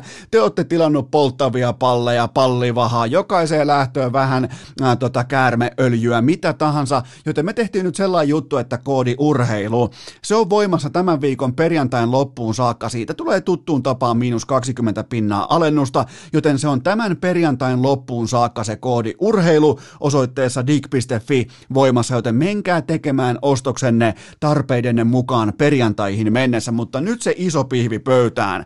Ja se on se nyt kaikki tarkkana, koska Dick Johnson haluaa lahjoittaa jollekin teistä, on se sitten yksilöurheilija, on se vaikka joku harrasteurheilujoukkue, bubiliikajoukkue, mikä tahansa, käyttäkää luovuutta, ootte vaikka CS-joukkue, Herran Jumala, laneilla, porukalla, missä tahansa, on vaikka lätkäporukka, keilaporukka, mikä tahansa, kuhan on teemana se, että nyt etsitään kunnon kyttyrä, selkä, grindaajaa ja Dick Johnson laittaa likoon 2000 euron sponssikassan, jonka voitte käyttää vaikka materiaalihankintoihin, voitte käyttää vaikka, no ei mielellään nyt ihan suoraan sitten saunailtaan, jos se vaikka pystyy sen rahan käyttämään johonkin ihan oikeaan asiaan, jos vaikka teidän hiihtoseura tarvii vaikka uusia sauvoja tai suksia tai luistin seura tarvitsee uusia jääpallomailoja tai mitä tahansa, se ei ole mun käsissä. Teidän pitää lähettää mun inboxiin, eli Instagramin, otatte sieltä tuttu urheilukästin tili ja sinne inboxiin voitte lähettää yhdelle kännykän ruudulle, huom, yhdelle kännykän ruudulle mahtuvan hakemuksen. Se on siinä. Mun pitää pystyä ottamaan siitä screenshotti. Eli lähetätte mulle hakemuksia mun inboxiin ja mä en ota tähän minkäänlaista vallankahvaa itselleni. Mä laitan viisi mun mielestä parasta eteenpäin Dick Johnsonille, jotka menee sitten lopullisen äh, erityisvaliokunnan äh, tavallaan niin kuin mankeliin ja ne päättää, että kuka teistä saa tämän kahden tonnin sponssikassan, joka on siis tarkoitettu urheilua varten, urheiluuraa varten. Se voi olla jossain jossain lajissa erittäin merkittävä summa, sitä on turha väheksyä. Mikko Rantanen, älä osallistu, kukaan ei, tai se, se, me ei alta sponssaamaan nyt sun maapähkinävoita siihen hampurilaisen päälle, joten kaikki muut, Laittakaa hakemusta sisään, käyttäkää luovuutta, yksilöurheilija, joukkue, CS-porukka, mitä tahansa. Oishan se nyt hienoa, että se on just joku harrasteporukka tai joku höntsäporukka, joku, joka ei voittanut kolmeen vuoteen yhtään matsia tai jotain muuta hauskaa vastaavaa, joten tota, meikäläisen inbox ottaa hakemukset vastaan ja se on se sponssikassa on siis äh, tällaisessa niinku äh, äh, give back tyyppisessä takaisinantohengessä. Se on 2000 euroa, jonka voitte sitten laskuttaa Dick Johnsonin. Ne, ne, ne nyt ei niinku pakkaa sen seteleitä teille, teille kirjekuoreen, vaan ne antaa sen sponssikassa muita reittejä sitten teidän käyttöön, kun teillä on kuluraamit olemassa vaikka jollekin hankinnalle tai mille tahansa asialle. Joten jos toi kaksi tonnia kiinnostaa, laittakaa hakemuksia. Mun mielestä on ihan helvetin hyvä idea. Tämä on Dick Johnsonilta. Tässä on sellaista niinku pallivaha-tyyppistä otetta, sellaista niinku hauismerkintää tässä toiminnassa, joten tota, Dick Johnson mahdollistaa tämän. Ja se on erittäin, se on niin kuin hyvää meininkiä. Siinä on kunnon Kunnon sellaista purentaa, mitä myös urheilukästi edustaa joka saatanan päivä, joten tota, jos kaksi tonnia kiinnostaa sulle yksilöurheilijana, sun urheilujoukkueelle, mihin tahansa bubiliikaa, mikä tahansa porukka, niin tota, laittakaa hakemusta sisään. Toi kaksi tonnia on saatavilla, toi sponssikas, äh, sponssikassa on otettavissa ja joku onnekas teistä sen myös sitten saa. Ja näitä hakemuksia, ne muistakaa, se pitää mahtua yhdelle kännykän ruudulle, se hakemus, ja niitä on aikaa lähettää ensi peri perjantaihin saakka. Sitä odotellessa menkää vaikka käymään osoitteessa dig.fi ja ostelkaa sieltä kamaa tuttuun tapaan käyttäen koodia urheilu. Se koodi urheilukin miinus 20 pinnaa sekin myös lopettaa voimassa olonsa perjantaina iltaa myöten, joten tota, mun mielestä aika helvetin hyvä juttu. Tämä on Dick Johnsonin idea ja mä vain mahdollistan tämän, joten jos saadaan hyviä hakemuksia ja jos saadaan parannettua jonkin urheiluharrastajan, urheilijan, yksilöurheilijan uraa edes joltain osin, niin sehän on ihan helvetin kova juttu. Se on siis ihan timanttinen juttu, joten hakemuksia sisään ja muistakaa tämän mahdollistaa Dick Johnson, eli osoite dick.fi. Urheilukääst! Sykkeet alas! Toistot sisään! Grindaa päivittäin! Juhli hetkittäin! On aika toivottaa tervetulleeksi urheilukästin seuraava täsmävieras, ja hän on nyt yksi urheilukästin piskuisen historian äh, suosituimmista vierailijoista. Ville Nieminen, jälleen kerran tervetuloa urheilukästiin. No hienoa olla, olla, että siis kaikki se työ, mitä säkin teet kehittääkseen tätä urheilukeskustelua, niin, niin on erittäin positiivista ja, ja paljon tietysti kuuntelijoita, mutta ennen kaikkea paljon hyviä – niin kuin noita vieraita, jotka vielä, sä, sulla on semmoinen kyky, että ne pystyy niin kuin avaamaan sitä omaa näkemystä ja tarjoaa kuuntelijoille sen mahdollisuuden kehittää myöskin omaa, omaa tietoonsa tästä urheilumaailmasta. Tavallaan toi sun pohjustus muuten täsmää juurikin tähän kyseiseen yhteydenottoon, koska mulla on paljon, mä oon käynyt paljon läpi pelaajaa nimeltä Alexander ja hänen kehitystä ja nyt tämä kausi numero kahdeksan, yksi NHLn parhaista pelaajista, niin mä lähdin tuossa oikein niin kuin juoksulenkillä pohtimaan, että nyt on muuten jumalauta se paikka, kun mä soitan Nemolle. Että mun on nyt niin kuin pakko saada itselleni selville tämä, että mistä tämä, niinku, tämä kehitys kumpuaa, kun me nähdään numeroita, me nähdään suorituksia, me nähdään suoritustasoa,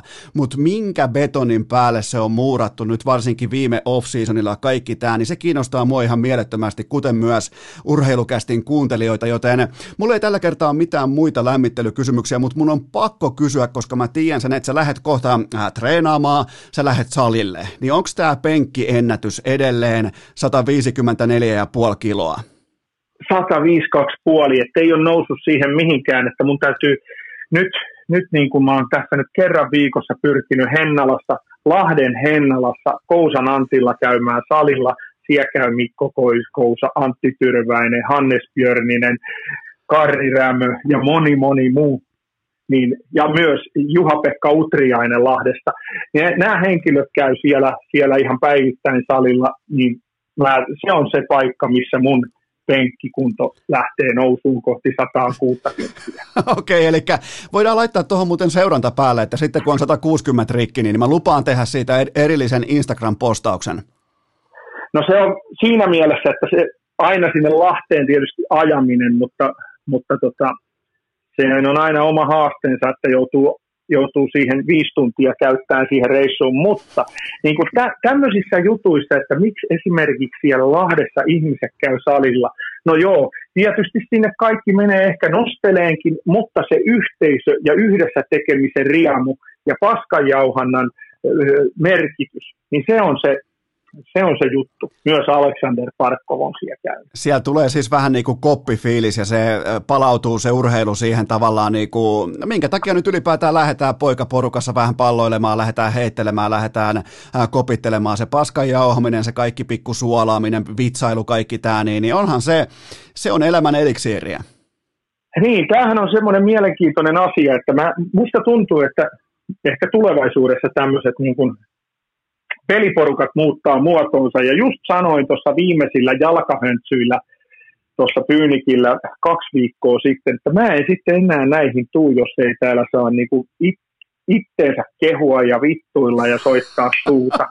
Niin, ja, ja, ja siis tämä johtaa siitä, koska kun mä oon kuullut paljon sitä, että nykyään ei enää ole tämmöisissä porukoissa, ja onko siis, että tulevaisuudessa on mahdollista, että tämmöisissä porukoissa ei ole noita elementtejä, niin mä en ole ainakaan sit niissä höntsyporukoissa mukana. Okei, okay, mä, mä lähden sun kanssa sit samaan rekeen, koska tota, mä jätän kans mun irtisanomispyynnön sinä päivänä, kun trash tai vittuilu tai omien tehopisteiden ää, niin kuin tällainen feikki laskeminen, jos se loppuu, niin mä lopetan myös.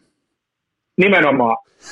Hyvä. Okei, mennään tähän Sassa Parkoviin. On paljon pohdittavaa siitä, että miksi me, tai minkä takia Sassa on nyt tässä tilanteessa. Mun papereissa yksi NHLn kiistatta arvokkaimmista pelaajista omalle joukkueelle. Meillä on paljon numeroita, mutta mua kiinnostaa se, että mitä noterauksia sä oot tehnyt. Sä oot seurannut sitä poikaa pikku Sassaa ihan sieltä junnusta saakka, mutta nyt kun tullaan tähän hetkeen, tähän tilanteeseen ja leikataan vaikka toi viimeisin off-seasonin mukaan, niin missä on kehitytty, missä on mennyt eteenpäin ja mitä mer- merkintöjä sä oot tehnyt Parkovin harjoittelusta, valmistautumisesta ja sitten tästä kokonaisvaltaisesta suunnasta? No tietysti luonne on aina ihan ensimmäinen, ensimmäinen juttu. Sitten se luonteen kautta tulee itsenäistymistä ja semmoista Mä, mä en tykkää puhua semmoista kasvamisesta. Sitten kun kaikki puhuu, niin ei puhuta siitä, vaan se semmoinen tavallaan henkinen työ ja aika aikahan on se semmoinen aikamäärä, että, että tästä nyt muutama vuosi eteenpäin, silloin nähtiin jo muutama vuosi sitten, kun tuosta toi luonne kasvaa, ja luonnehan kasvaa aina, karisma kasvaa niin kuin joka vuosi eteenpäin, eli aika ja luonne, siis luonne on kehittynyt ajan ja sen henkisen työn, hän on myös tehnyt enemmän henkistä työtä, hän on niin kuin uskaltanut jo nykyään pysähtyä siihen, miettimään sitä urheilun merkitystä korona-aikana.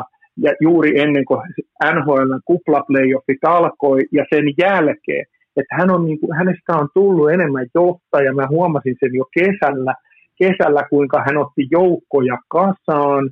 Ja oli siitä myöskin paljon puhetta, puhetta ollut, että nyt on hänen vuoro järjestää jäitä, vetää niitä puntteja, kellottaa, kellottaa niitä kaikkia harjoitteita – ja hän teki sitä Patrick Laineelle, mutta samaan aikaan hän teki sitä samaa työtä, työtä Christian Tanukselle, Anton Levtsille. Ja myös sitten mä, se, mikä mä tietysti, se on ihan normaalia, että joku johtaa sitä harjoittelua, omatoimista harjoittelua, mutta se, että hän, hän, hän rupesi niin kuin, kutsuun pelaajia hänen mökille lämmittämään saunaa, semmoisia niin kuin isällisin otteen, joka, joka oli niin kuin ihan, ihan niin kuin, äh, poikkeuksellinen niin kuin aikaisempaa. Okay. tämä on nyt se semmoinen, semmoinen niin kuin luonteen kautta tulee nämä Eli siis tavallaan niin kuin Barkovi on astunut, voisiko sanoa rivistä esiin, mutta kuitenkin omilla ehdoilla ja kaikessa rauhassa. No joo, on, si, si, siitä puhuttiinkin silloin, sanoi, että hän on, hän on niin kuin tässä kattellut tietysti tietysti meikäläinen vetänyt pitkään sitä hommaa, mutta myös samalla lailla kuinka Jori Lehterä on, on samantyyppinen kokoava voima. Niin hän oli nyt ensimmäistä tässä tämän, tämän niin kuin syksyn, kun harjoiteltiin ja, ja, ja tämmöinen niin kuin kokoava voima. Toi on kyllä mielenkiintoinen. Sanon, se, on, se on se, se, on se juttu. Mä, mä tein kanssa omakohtaisen poiminnan tästä, koska mä kysyin to, tota, Sassaa urheilukästi vieraaksi tuossa syksyllä, syyskauden lopussa, ja mä olin vähän ehkä skeptinen, että ei varmaan ole ehkä niin kuin Barkovin palakakkua, ei välttämättä halua niin kuin, tulla tällaisen moottoriturvan kanssa tota, puhumaan asioista, mutta välittömästi totes vaan, että ehdottomasti mukana, mä edustan Floridaa, mulla on se rinnassa, mä tuun messiin, ja mä olin, että what? Että mikä Sparkovi tämä on. Ja, ja tota, loistava vierailu, vahva presense, niinku selkeitä sellaisia rakenteita omasta työnteosta, omasta kehityksestä, kaikesta tästä, niin, niin, niin tavallaan nyt kun nämä asiat nivoo yhteen, niin, niin kyllä se on mun mielestä ihan perusteltua tietyltä osin sanoa, että eletään uutta Parkovin aikaa. Elämä, se on, mä sanon aina, että elämän katsomustieto on niin kuin oliko koulussa semmoinen oppi, mutta siis elämässä, elämän katsomustieto, niin hän on, hän on nyt sen kurssin käynyt loppuun asti ja latu on auki sen jälkeen. Jos katsotaan luonteen taakse, ja mun mielestä aloitettiin tärkeimmästä, eli siitä, että mitä sä oot, miten sä kannat itse, mit, mitä niin kuin tavallaan kun sä astut huoneeseen, miten ne muut reagoi suhun, ja se on kaikki kaikessa, mutta jos mennään siihen niin kuin ihan pelaaja yksityiskohtiin, jos puhutaan vaikka niin kuin fyysisistä ominaisuuksista, tällaisista taito-ominaisuuksista, jääkiekkoilijan ominaisuuksista, niin missä on menty eniten eteenpäin sun mielestä? No ensinnäkin tietysti varmaan semmoisessa asiassa kuin harjoittelun ohjelmointi ja palautumiseen, eh, palautumiseen niin kuin keskittyminen ja siihen semmoiseen maltillisuuteen. Et nyt, nyt on niin kuin myöskin iso osa sitä koko kokonaisuutta on, on se palautuminen ja semmoinen maltti siinä harjoittelussa. Toki vieläkin se menee vähän ylitte, ja tuossa loppusyksystä talvesta ennen kuin kausi alkoi, siinä oli myös taas semmoisia vanhoja viitteitä, että se menee yli, mutta oikealla suden hetkellä hän tajusi sen itse, itse että nyt, nyt on niin kuin, nyt kaikista kehotuksista huolimatta, huolimatta niin on hänen itse myös ymmärrettävä, että less is more. Niin, eli tavallaan niin kuin mä käännän tämän kansan kielelle siten, että Parkovi voi painaa vaikka kahden tunnin aamutreenin ohjatusti, kahden tunnin iltapäivätreenin ohjatusti, ja sen jälkeen sitten vaikka ihan vaan, tiedätkö, omaksi ilokseen kolme tuntia tennistä. Eli onko tämä lähellä totuutta? Hyvä Esko, tämä on nimenomaan se. Eli kun aikaisemmin saliohjelmassa luki esimerkiksi maanantaina on joku räjähtävä päivä, että tehdään, tehdään räjähtävyys salilla, räjähtävyys ul, niin kuin ulkokentällä, juoksu, juoksuradalla tai mitä siihen tehdään, hyppyjä tai jotain, niin sitten yhtäkkiä sinne reeniohjelman ulkopuolelta, jota siihen ei ollut merkattu, sinne ilmestyy joku sähly tai tai kaukalofutis tai, tai joku tämmöinen höntsy, höntsyhomma, tennis, tennis varsinkin, jota ei ollut niin kuin laskettu siihen ö, kokonaismäärään. Ja nyt sitten on, on niin kuin, näitä asioita on niin kuin nivottu yhteen, että aha, okei, tässä olisi nyt sitten tennis, no sitten täytyy harjoitusohjelmasta jättää jotain pois, ettei ne syö toisiaan tavallaan niin kuin valjaiden laittaminen itselleen 25-vuotiaana, jokainen varmaan ymmärtää sen, että se ei ole ihan hirveän vaikeaa. Ja tässä tullaan taas siihen, äh, osaa katsoa omaa uraansa, omaa elämäänsä, se mikä on nyt prioriteetti ykkönen ja miten syntyy kehitystä, niin tämähän on, taas tullaan siihen kasvutarinaan ja nimenomaan siihen, että miten Barkovi on pystynyt priorisoimaan tiettyjä asioita elämässään. Se rakastaa tennistä, se rakastaa koripalloa, mutta joskus on vaan pakko jättää niitä, tiedätkö, vähän rannalle, jotta se räjähtävä voima, jotta se aamupuntti tarttuu paremmin? No nimenomaan just näin. Tämä on niin ollut se suurin, suurin tota, hänellä semmoinen, ei kompastuskivi, nyt ei kenenkään kannata ymmärtää väärin. Nyt puhutaan sitten semmoisista määristä, että ne on niinku ihan sairaita, että tämmöisiä ei, ei, ei, ei niinku normi, normi, tosta, normi nuori jääkiekko, eli ei pysty tämmöisiin määriin. Nyt puhutaan niinku semmoisesta, että, että nyt mennään niinku ylitte, että se haittaa niinku sitä kehittymistä ja ehkä itsellä niin kuin tässä kaikessa, kun puhutaan, niin mulla on ollut ehkä semmoinen rooli niin kuin tämän palautumisen ja, ja treenivasteen niin kuin palvomisessa. Että mä oon ollut enemmänkin semmoinen, kaksi viimeistä niin kuin vuotta on hänen kanssaan ollut niin kuin semmoinen valvontakomissio. nimenomaan sen, sen, sen reeniohjelman oikolukia ja sitten sekuntikellon kanssa valvomassa niitä palautumisia ja sitten myöskin jätetty, jätetty välistä, välistä liikkeitä, vähennetty liikkeitä, joko vähennetty sarjoja tai sitten muutettu sitä aavistuksen. Marko Ojan on tehnyt loistavat ohjelmat tässä nyt viimeiset kymmenen vuotta Sassalle, mutta, mutta se mikä Sassalla taas sitten, kun se maltti ei ole ollut mukana, hän on halunnut mennä sitten tennikseen, koska se on elintärkeä, hän elää noista peleistä, eikä hän olisi urheilijana ja pelaajana niin hyvä, ellei hän olisi pelannut näitä pelejä. Niin, eli se, vaan piti löytää kultainen keskitie.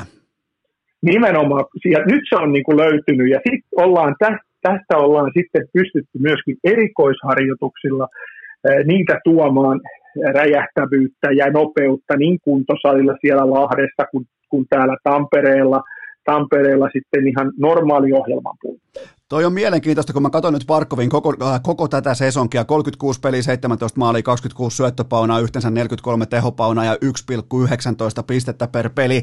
Äh, kaikilla numeroilla mitatussa, äh, mitattuna myös kehittyneillä, edistyneillä tilastoilla ihan NHLn kärkeä, eli mä haluan alleviivata vielä kuuntelijoille sitä, että nythän ei tavallaan kritisoida mitään, mitä on tehty tähän saakka, vaan puidaan ja spekuloidaan ja analysoidaan sitä askelta, joka otetaan top 10 tasolta top kolme tasolle. Se on kuitenkin, se on urheilussa, kun puhutaan näin kovasta äh, statuksesta, mikä Parkovil tällä hetkellä on, niin, niin se pitää jotenkin se etu pystyä sieltä hankkimaan. Ja ton mä nostan vielä tikun nokkaa, että kun mä katon Parkovin pelaamista, niin se, miten sen nyt sanoisi, se räjähtävyys, siis se liikedynamiikka, nopeus, luistimen potkun loppuun asti vieminen, se kokonaisvaltaisuus, niin se on, se on pistänyt siis totta kai aina ollut hyvä luistelija, mutta nyt se on kentän paras luistelija, niin tämä varmaan kumpuaa siitä, että on uskallettu maltaa harjoittelun kanssa.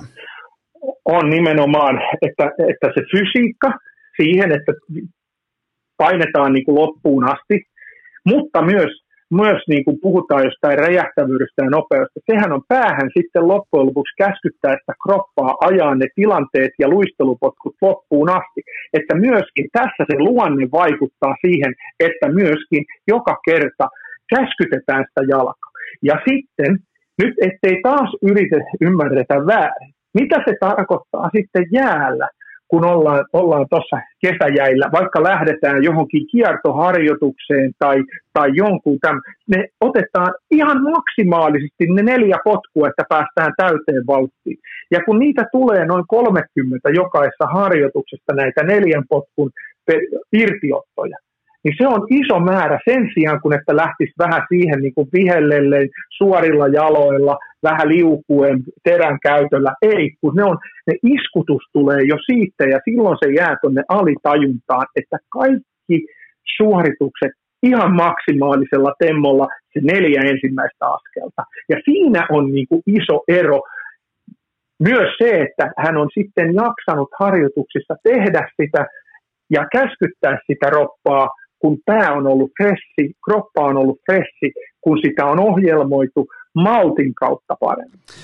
Ja tämä tarkoittaa sitä, kun hän liikkuu dynaamisemmin, nopeammin, terävämmin, räjähtävämmin, niin se tarkoittaa sitä, että hän tulee saamaan enemmän maalintekopaikkoja. Mä uskallan myös tällä hetkellä, ja tätä mä en pysty mitenkään todistamaan millään datalla, mutta mun silmään Parkovin laukaisu, valikoima näyttää vaarallisemmalta kuin aikaisemmin, niin miten, miten sen kanssa on tehty, ja onko tämä onko tämä huomio oikea?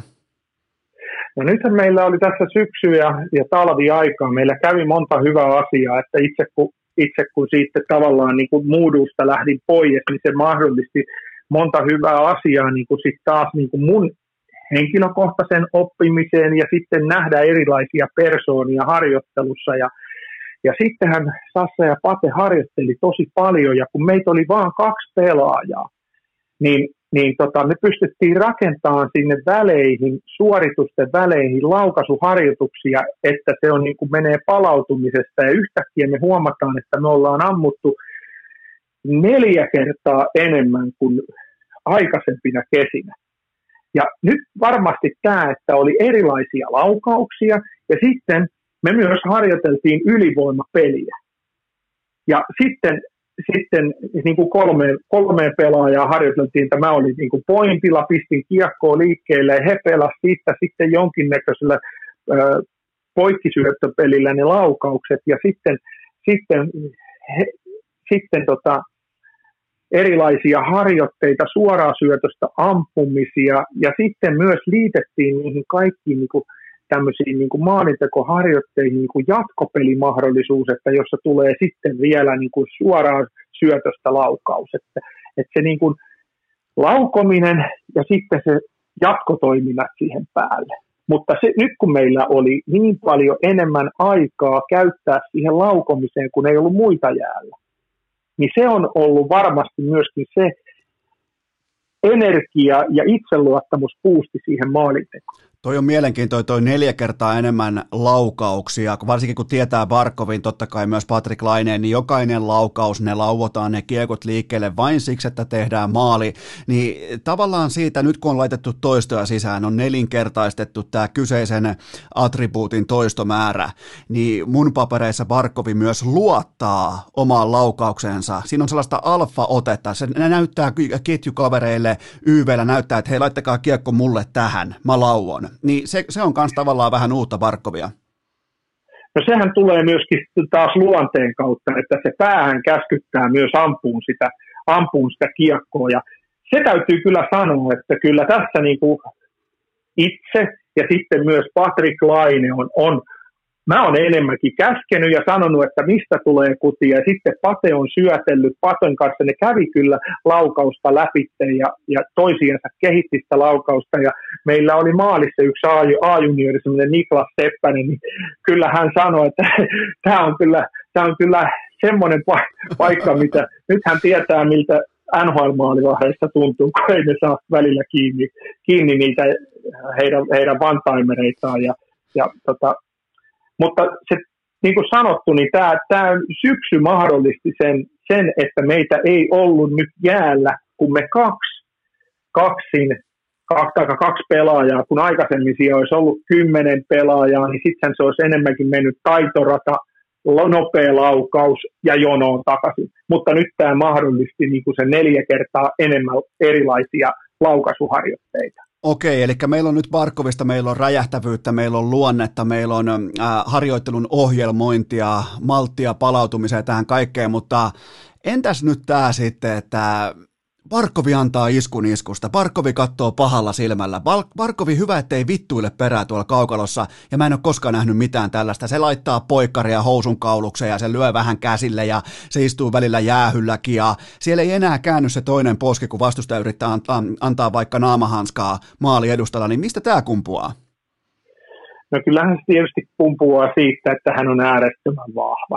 Hän on niin kuin jalkavahvin tästä, tästä niin kuin meidän porukasta. Yläkroppa nyt ei vie mutta, mutta semmoisiakin merkkejä on, että, että hän, hänkin sanoo tuollain noinkin, mikä mun sydäntä lämmittää erittäin tämmöisenä kesäpodarina, että hän sanoo, että, että täytyy aina olla, oltaisin olla käsipäivä, että saa laittaa, saa laittaa kaupungille lyhytihasen paidan.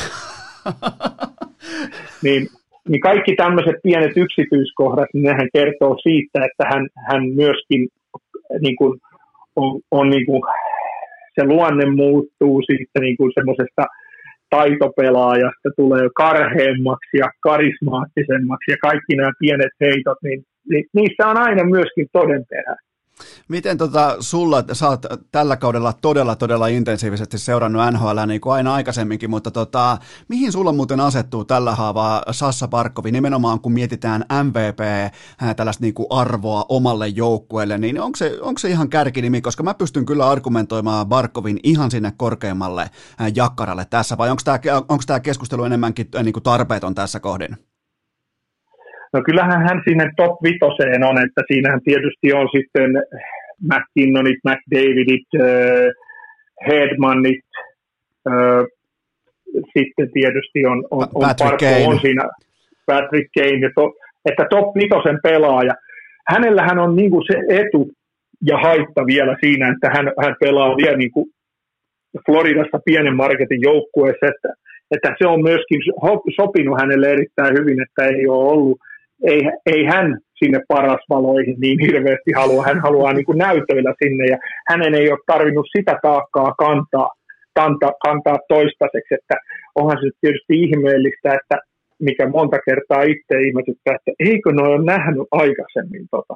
Niin. Mutta ei ilmeisesti. Ei, ei, ne, ei ne näe. Ei, ja jos ne katsoo, niin ne ei näe. Ei, ei vaan. Se, se on nähty niin monta kertaa, että ei siellä, siellä ei riittävästi mediaa kiinnosta, mutta tota, toi on kyllä ehkä, toi on, toi, to, tohon mä tiivistän oikeastaan kaiken, että tekee lauantaisin vahvan käsipäivän salilla, että voi käyttää lyhythiasta paitaa sitten Tampereen keskustassa. Niin, niin mun mielestä toi niinku kuvaa sitä Sassaa, Sassaa, joka tällä hetkellä on jalkeilla ainoa vaan, että ihan Tampereen keskustassa. Mutta kuhan voi siellä mökillä sitten, mökillä sitten mennä sen jälkeen saunaan ja, ja, ja pistää jätkille saunat tulille. Ja niin kuin sanottu, niin noi kaikki, kaikki semmoista, niin kuin, että kyllä mä sanoisin, että tässä on, on myös se, se treeniporukka. Muistetaan aina nyt nämä treeniporukat ja peliporukat, missä ihminen, ihminen viettää aikaansa. Niillä on suuri merkitys kyllä mä sanoisin, että tässä yhtä lailla on Jori Lehterällä on iso merkitys ja hänen niin kuin, työetiikalla ja kuinka loppuun asti hän painaa tilanteet, haastaa, haastaa treeneissä, niin myöskin se on tarttunut Sassaan, että e, katsoo Kim Strömperiä, e, hän on ollut monet vuodet tässä samassa treeniryhmässä, niin, niin kyllä siinä, ja sitten siinä on muutama nuori, nuori poikakin vielä nousemassa, että kyllä mä sanon, että että niillä treeniporukoilla on suuri merkitys. Se on ihan kylmä fakta. Ja mä tajan nyt muuten päästää sut treenaamaan, koska me oltiin tässä niin kuin on the clock, me oltiin kellon kanssa hommissa ja sun pitää päästä nyt tekemään. Onko tänään ihan puhtaasti penkkipäivä? No, no katsotaan, katsotaan mikä päivä on, mutta kyllä todennäköisesti yläroppaa menee. Mutta sitten taas niin kuin puhutaan Sassasta vielä yksi. Puhutaan ehdottomasti. Mi- mikään, mikään asia ei sitten taas, jos, jos se peli kaukalossa ei kulje, niin ei, ei ole niin kuin relevanttia puhua näistä, mistä se peli on kehittynyt, jos se peli kaukalossa ei kulje. No nyt se kaukalossa kulkee. Mistä se johtuu?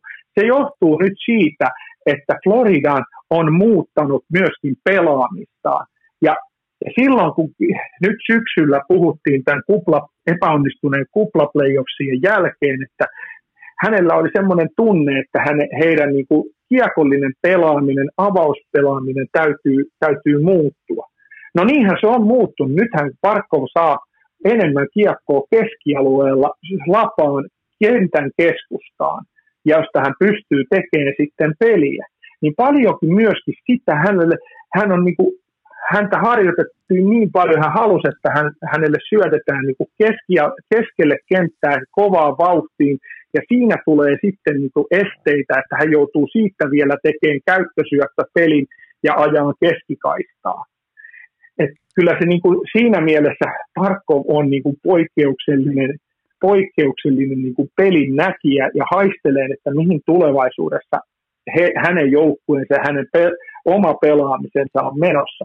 Et myöskin hänellä oli hyvä tieto, mitä, mitä hän rupeaa tekemään. Ja tavallaan tuohon mä otan, vielä, jälkeen. mä otan tohon vielä kiinni nopeasti siitä, että tavallaan se on yksi merkki supertähteydestä, on se, että alkaa vaatia asioita, ei itsekkäästi itselleen, vaan siten, että hän tiedostaa sen, että mun kautta tapahtuu hyviä asioita tälle organisaatiolle jääkiekossa. Ja ilmeisesti nyt kun sä pohjustit tuota asiaa, niin mä sain sellaisen aha-elämyksen, että Parkov on ottanut niinku ihan selkeän, että hei, tämä on mun joukkue, Mä haluan sen kiekon tuohon kaikista vaikeimpaan pelattavaan paikkaan, josta mä voin auttaa tätä joukkuetta mahdollisimman paljon. Ja mä oon siihen valmis, laittakaa se mulle tohon. Ja tota, silloin hyviä asioita tapahtuu. Niin kuin nyt tapahtuu, niin, niin tota, kyllähän tää, tästä tullaan taas luonteeseen. Urheilijan omistajuus on sitä, että sä suunnittelet, toteutat ja analysoit. Ai että.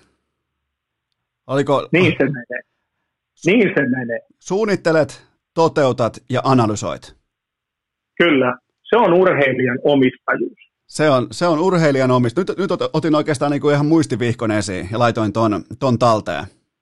Kyllä, saa, saa laittaa talteen ja käyttää ja niin se on myöskin koulutuksissa opetettu, että kyllä mäkin tässä ihan vaan kopiotiedolla, kopiotiedon varassa on, mutta näin se menee. Näin se menee. Okei, tämä on kyllä ollut mielenkiintoinen keskustelu, koska mä halusin oppia paljon lisää Alexander Parkovin tästä sesongista ja mä myös opin. Joten onko vielä jotain hihassa vai lähdetäänkö tekemään penkkiä? No nythän sitä haastetaan sitten taas, kun heidän, heidän joukkue on niin kuin huomattu, se ei pääse enää tutkan ulkopuolella lentää, se on suoraan nyt suurennuslasissa, ja tutkassa heidän pelaaminen, heidän pakiston pelaaminen, nythän heitä mitataan, että tuleeko sitä kiekkoa siihen keskikaistalle vai meneekö se, tuleeko ne vanhat tavat sieltä roiskimisen kautta. Eli tässä on meille kaikille myös seurattavaa nyt tähän loppukauteen, loppurunkosarjaan. Kyllä, se oli kuule sellaista, se oli sellainen emo. Nyt me lähdetään tekemään sitä penkkiä, joten tota, kiitoksia jälleen kerran Ville Nieminen. Tämä oli kunnia ja varsinkin mukava päästä kuunne, kuulemaan ensinnäkin sun ääntä, mutta myös sitä, että miten niinku tämä Barkovin tämänhetkinen tilanne on kudottu kasaa pelaajan osalta, niin, niin tämä oli, tää oli tärkeitä informaatioita ja kiitos siitä. Niin, vielä kerran tuohon tuommoisen, että pääsee tämmöisen ihmisen ja urheilijan ja jääkiekkoilijan arkeen seuraan. Nuorena poikana hän otti mut kaverikseen ja, ja, ja se, sen jälkeen tämä on ollut mulle niin iso juttu, kun mä oon saanut nähdä, mitä hän tekee päivittäin. Ja sanoin niin kuin viime, viime nyt, ennen kuin kauteen hän lähti, lähti tuossa joulukuun alussa, sano, ja kiitti kaudesta, niin tästä treenikaudesta, niin mä sanoin, että sä oot mua eniten viime aikoina niin opettanut valmentajana koska se, mitä hän, hän on niin kuin siinä mielessä poikkeuksellinen urheilija, että hän uskoo kerrasta ja heti alkaa prosessoimaan sitä tietoa. Kun tämä urheilu ja elämä on oppimiskilpailu, niin hän on ysi, hyvä esimerkki siitä. Eli hän pärjää nimenomaan oppimiskilpailussa, joka on joka päiväistä Kyllä. ja se ei koskaan mene pois. Ei. Kiito- kiitoksia tästä Ville Nieminen. Kiitos. Vaivattomin tapa urheilukästin kuunteluun. Tilaa se joko Spotifysta tai iTunesista, niin saat aina uuden jakson uunituoreena puhelimeesi. Kyllähän se on kuulkaa elämän suola päässä juttelemaan tällaisten intohimoisten urheilujääkiekko-ihmisten kanssa asioista, joista ihan oikeasti välitetään. Että ne ei ole mitään sellaisia joku, kun puhutaan, Nemo puhuu jostain vaikkapa ää, pihahöntsästä, puhuu vaikkapa kaveriporukkaa ää, tossulätkästä, niin, niin vaikka se on välillä vähän vitsailua, niin kyllä siellä aina mennään tosissaan tietyllä tavalla ja siitä samasta kulttuurista kulttuurista nyt sitten ammentaa myös Sassa Barkovi. Oli todella hienoa kuulla näitä tarinoita, että mitä löytyy sieltä off-seasonilta, jolloin se muurataan se betonilaatta siihen alkavan kauden alle tuki rakenteeksi, joten kiitoksia vielä Ville Niemiselle tästä täsmävierailusta, mutta tähän välikköön mulla on teille kaupallinen tiedote ja sen tarjoaa polar.com eli Polarin älykellot, multisport-kellot, kuunnelkaa tarkasti, koska Vantake M2 te olette ottanut sen vastaan todella hyvin. Te voitte vaikka sillä seurata unenlaatua, lepoa, palautumista. Just puhuttiin palautumisen merkityksestä, jopa tuolla ihan maailman huipullakin. Tuolla pystyy seuraamaan nimenomaan palautumista, rasitusta, harjoittelua, ihan kaikkea sitä. Ja tämä on ihan siis timanttinen valinta ensimmäiseksi multisport-kelloksi, joten mene osoitteeseen polar.com. Se on heti siinä etusivulla. Sen nimi on Vantake M2 ja se maksaa ainoastaan on 299, alle kolme huntia. Mä toistan 299 osoitteesta polar.com ja on nimenomaan, jos mietit sitä, että Äh, nyt, kun, nyt kun tuo Eino Eskokin tuo koko ajan höyryä jostain Polarin, äh, Polarin vaikka äh, unenlaaturaporteista tai unenlaatuarvoista tai harjoittelun arvoista tai palautumisen äh, tendenseistä, niin, niin jos haluatte kokeilla tätä samaa elämää, niin, niin kokeilkaa nimenomaan vaikka tuon äh, tota Vantake M2 kautta. Se on erittäin hyvä ensivalinta multisport-kelloksi, joten menkää osoitteeseen polar.com ja laittakaa tilaus sisään. Vantake M2. Tähän kylkee myös huippunopea kaupallinen tiedote ja sen tarjoaa Nordic Sales Crew, kyllä vain kesätöitä just sulle ja siellä on tällä hetkellä aivan loistavat etenemismahdollisuudet. Siellä on niinku, jos sä haluat mennä eteenpäin ihan sinne, tiedätkö, niinku sinne esimiestasolle, niin siellä on tällä hetkellä urapolkuja auki, mistä se johtuu siitä, että siellä on paljon uusia tiimejä, mitä tiimit tarvitsee, vetäjiä, esimiehiä, kaikkia niitä, jotka näyttää eteen niin kuin joukkueen kapteeni konsana, joten siellä on tällä hetkellä Nordic Sales Crew haluaa sanoa, että nämä ei ole pelkästään mitään kesätyöpaikkoja, että äkkiä vaan käydään, sen jälkeen lähdetään pois, vaan siellä on ihan konkreettiset etenemismahdollisuudet, todella hyvät, ihan sinne huipulle saakka, jos näin voi sanoa.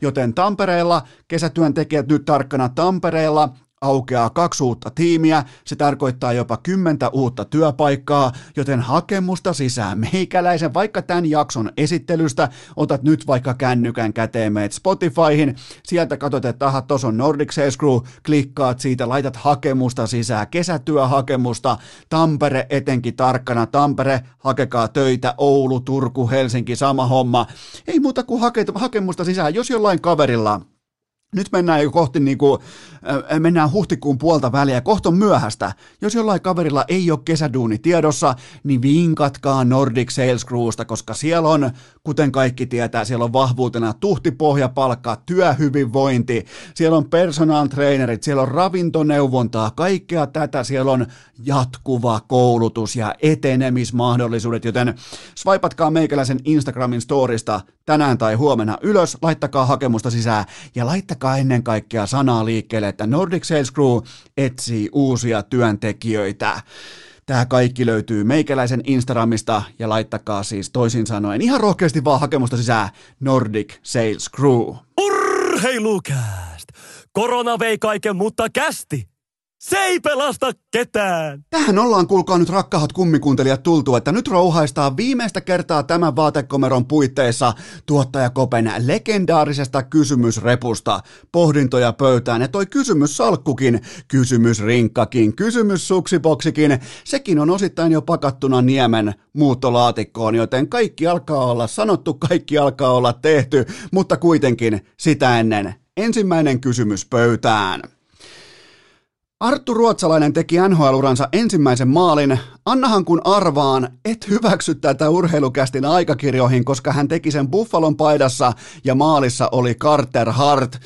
Ää, kyllähän tässä nyt näköjään ollaan niin kuin tavallaan tultu koko kehä tässä vaatekomerossa siihen pisteeseen saakka, että te tunnette ää, tämän kyseisen podcastajan melko lailla hyvin, koska tämähän siis noudattaa urheilukästin ää, sääntöartiklaa numero 17, ja se on totta kai se, että jos pelaa Buffalon paidassa ja tekee maaleja Flyers-sakin epämaalivahdille, antivesinä voittajalle Carter Hartille, niin Äh, kyllä mä ainakin uskallan kyseenalaistaa sen, että onko kyseessä oikeasti NHL-uran avausmaali. Voidaan pitää tätä niin kuin sellaisena vähän niin kuin ennen koulua mennään vaikka eskariin, mennään esikouluun ja sitten se ykkösluokka alkaa vasta sen jälkeen, niin äh, Sovitaanko, että Arttu Ruotsalaisella on vielä ykkösluokka aloittamatta, eli se oikea Oikea ensimmäinen maali vielä toistaiseksi on tekemättä, mutta oli muuten sen verran upea NHL 98-tyyppinen tuuletus, vähän sellaista sivuliitoa, joten menkö nyt kuitenkin tämän kerran. Mä oon hyvällä tuulella, sä oot hyvällä tuulella, on käynyt hienoja vieraita tänään jaksossa näin poispäin, niin, niin voidaan me tää laskea. Voidaan me, voidaan me sen verran joustaa urheilukästin sääntöartiklaa numero 17 ja tulla vastaan ja hyväksyä tämä maali ruotsalaisen avaus maalina hänen NHL-urallaan ja oli muuten kohtalaisen vihainen laaki etuylävillaan ja, ja tota, vielä niin kuin sellainen oppikirjan tyyppinen yläjuusto. Ja jälleen muuten yksi jos mietitään vielä ruotsalaista, niin, niin jälleen yksi pelaajaprofiili, joka osoittaa, että eihän se pelikäsitys mene koskaan pois muodista. Se pelaajakarakteri, se, se kaikki niin kuin luonne, se mistä Ville Nieminen puhui just äsken, niin, niin se on tuossa pinnalla. Ei välttämättä kentän nopein, ei tietenkään vahvin, ei eten, ennen kaikkea ei pisin tai massiivisin tai fyysisin, mutta se löytää, se tekee tilansa, se löytää tilansa ja nyt se käyttää myös laukaustaan noin tehokkaasti, ainakin yhden otannon mitassa, joten tota, kuka olisi uskonut vaikka tuossa pari vuotta sitten, että Arttu Ruotsalainen pelaa NHL? Et, ei välttämättä siis, ei välttämättä olisi ollut mikään niinku tuulesta temmattu ajatus, mutta ei se varmastikaan ihan realismia ollut. Ja nyt pelaa ihan oikeeta NHL-tason jääkiekkoa välittömästi, kun tulee luukuista ulos, vaikka kyseessä on Buffalo Sabres, niin pelaa ihan oikeita ää, tota, aikuisten NHL-tason jääkiekkoa, joten siitä hatunnosto Arttu Ruotsalaiselle todella älykäs, fiksu, huippuluokan jääkiekkoilija. Seuraava kysymys. Coach Olli Jokinen teki tiukasti kotiläksyjä SHLn pudotuspeleistä uima-altaallaan. Rakentaako Jokinen myös Etelä-Savoon analyysi-altaan, kun hän tulee jukureihin hommiin? Mä, mä, en siis, mä en omakohtaisesti edes kykene kuvittelemaan Coach Jokisen työsopimusta ilman analyysiallas etua, joten tota, on aivan selvää, siis meille kaikille on aivan selvää, että tuossa Floridan auringossa tehdään terävimmät muistiinpanot jääkiekosta. Oletteko muuten koskaan koettaneet katsoa lätkää tietokoneelta, just vaikka Mäkin koneelta, Oletteko ikinä kokeilleet katsoa jääkiekkoa mitä tahansa auringonpaisteessa ulkona? Joo, ihan kiva idea, tulee hienoja somekuvia, voi laittaa vaikka IG-story jostain altaan kupeesta, mutta sä et tee sillä tietokoneella auringonpaisteessa yhtikäs mitään, mutta niin, se kulkaa vaan painaa, kun nyt kun lähdetään jukureihin, ensinnäkin on hienoa tulla Mikkeliin ja jukureihin hommiin, niin kyllä se vaatii sen, että ollaan sitten allasta myöten esitetään, että oltaisiin katsomassa jotain SHLn pudotuspelejä, jotta otetaan kikkavihko siitä käyttöön, kun tullaan joidenkin kauppakeskus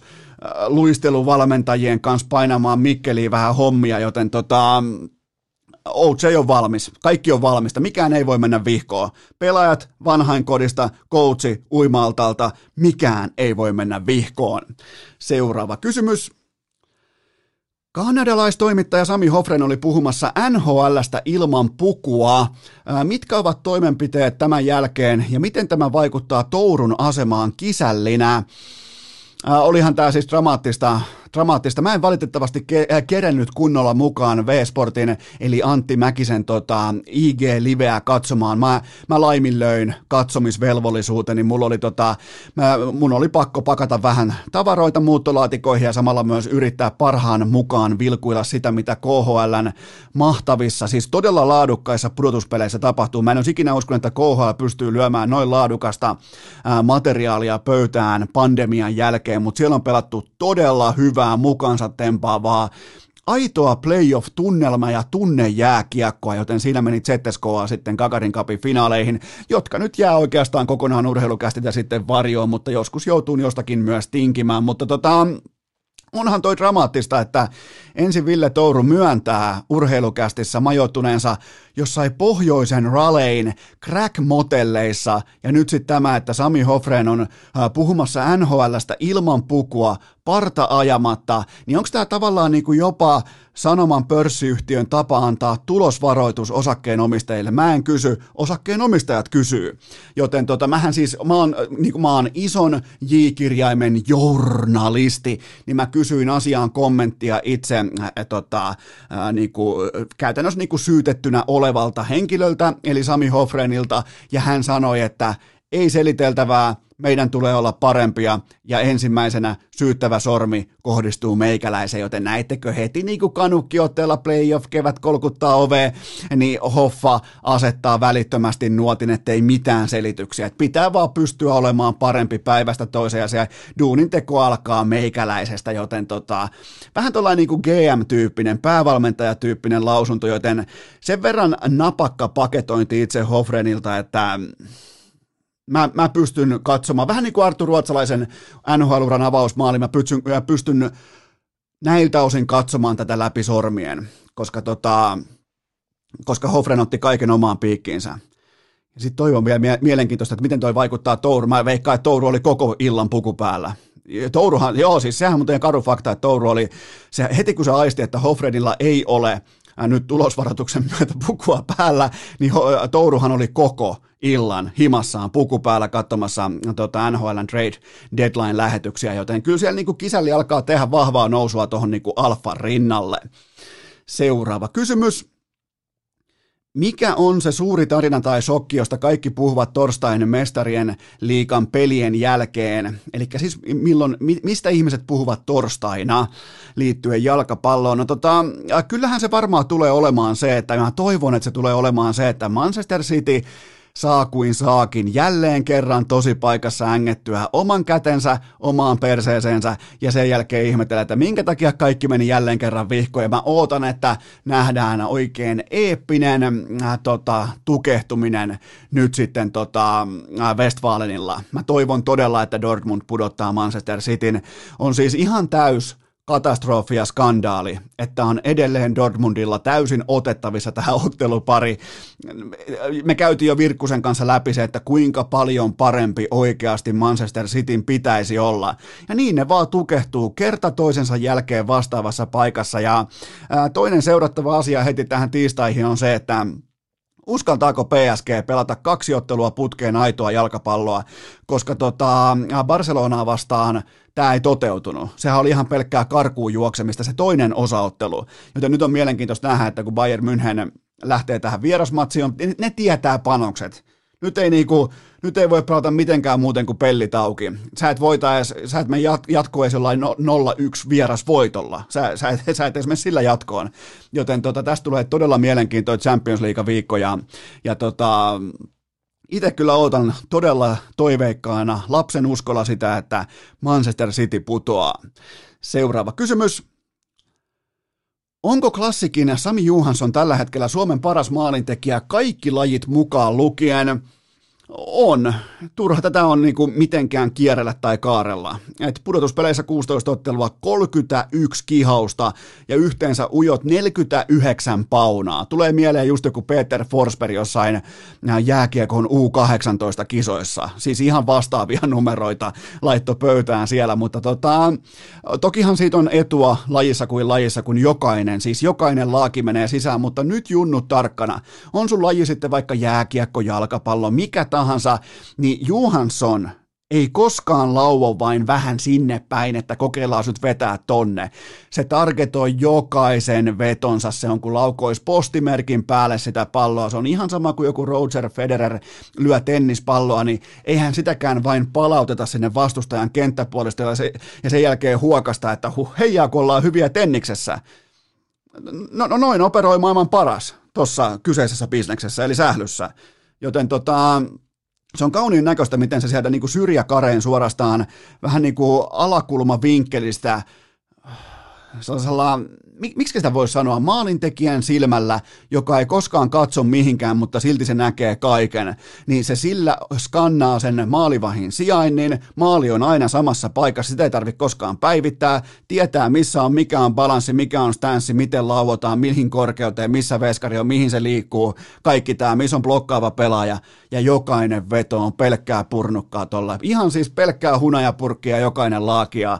Ihan siis käsittämättömät kolme paunaa per peli koko kauden mitassa, joten tota, oikeastaan ainoa kysymys tästä eteenpäin on se, että ketä kaikkia Sami Juhansson kutsuu linnan juhliin, kun hän on Suomen presidentti. Seuraava kysymys. Äh, voitko niputtaa sählyfinaalit pikaisen yhteenvedon muodossa? No mun mielestä nähtiin erittäin harvinainen raskaansarjan kohtaaminen, joka päättyi lopulta sitten kuitenkin ratkaisemattomaan tasapeliin. Tuli oikeastaan mieleen lähivuosilta äh, Tyson Furyn ja Deontay Wilderin ensikohtaaminen nyrkkeily raskaassa sarjassa, koska ensin hän Oskari Saari löi puvullaan ylijohtavan jopa kanveisiin saakka, mutta ylösnousemus oli suorastaan mykistävä. Ylijohtava leopardipaita tasoitti puntit ja ratkaisua haettiin ainakin mun papereissa ihan loppuun saakka. Ja te, rakas kansa, urheilukansa, urheilukästi nikioma kansa, te äänestitte asiasta, miettikään, yhteensä noin 15 000 kertaa.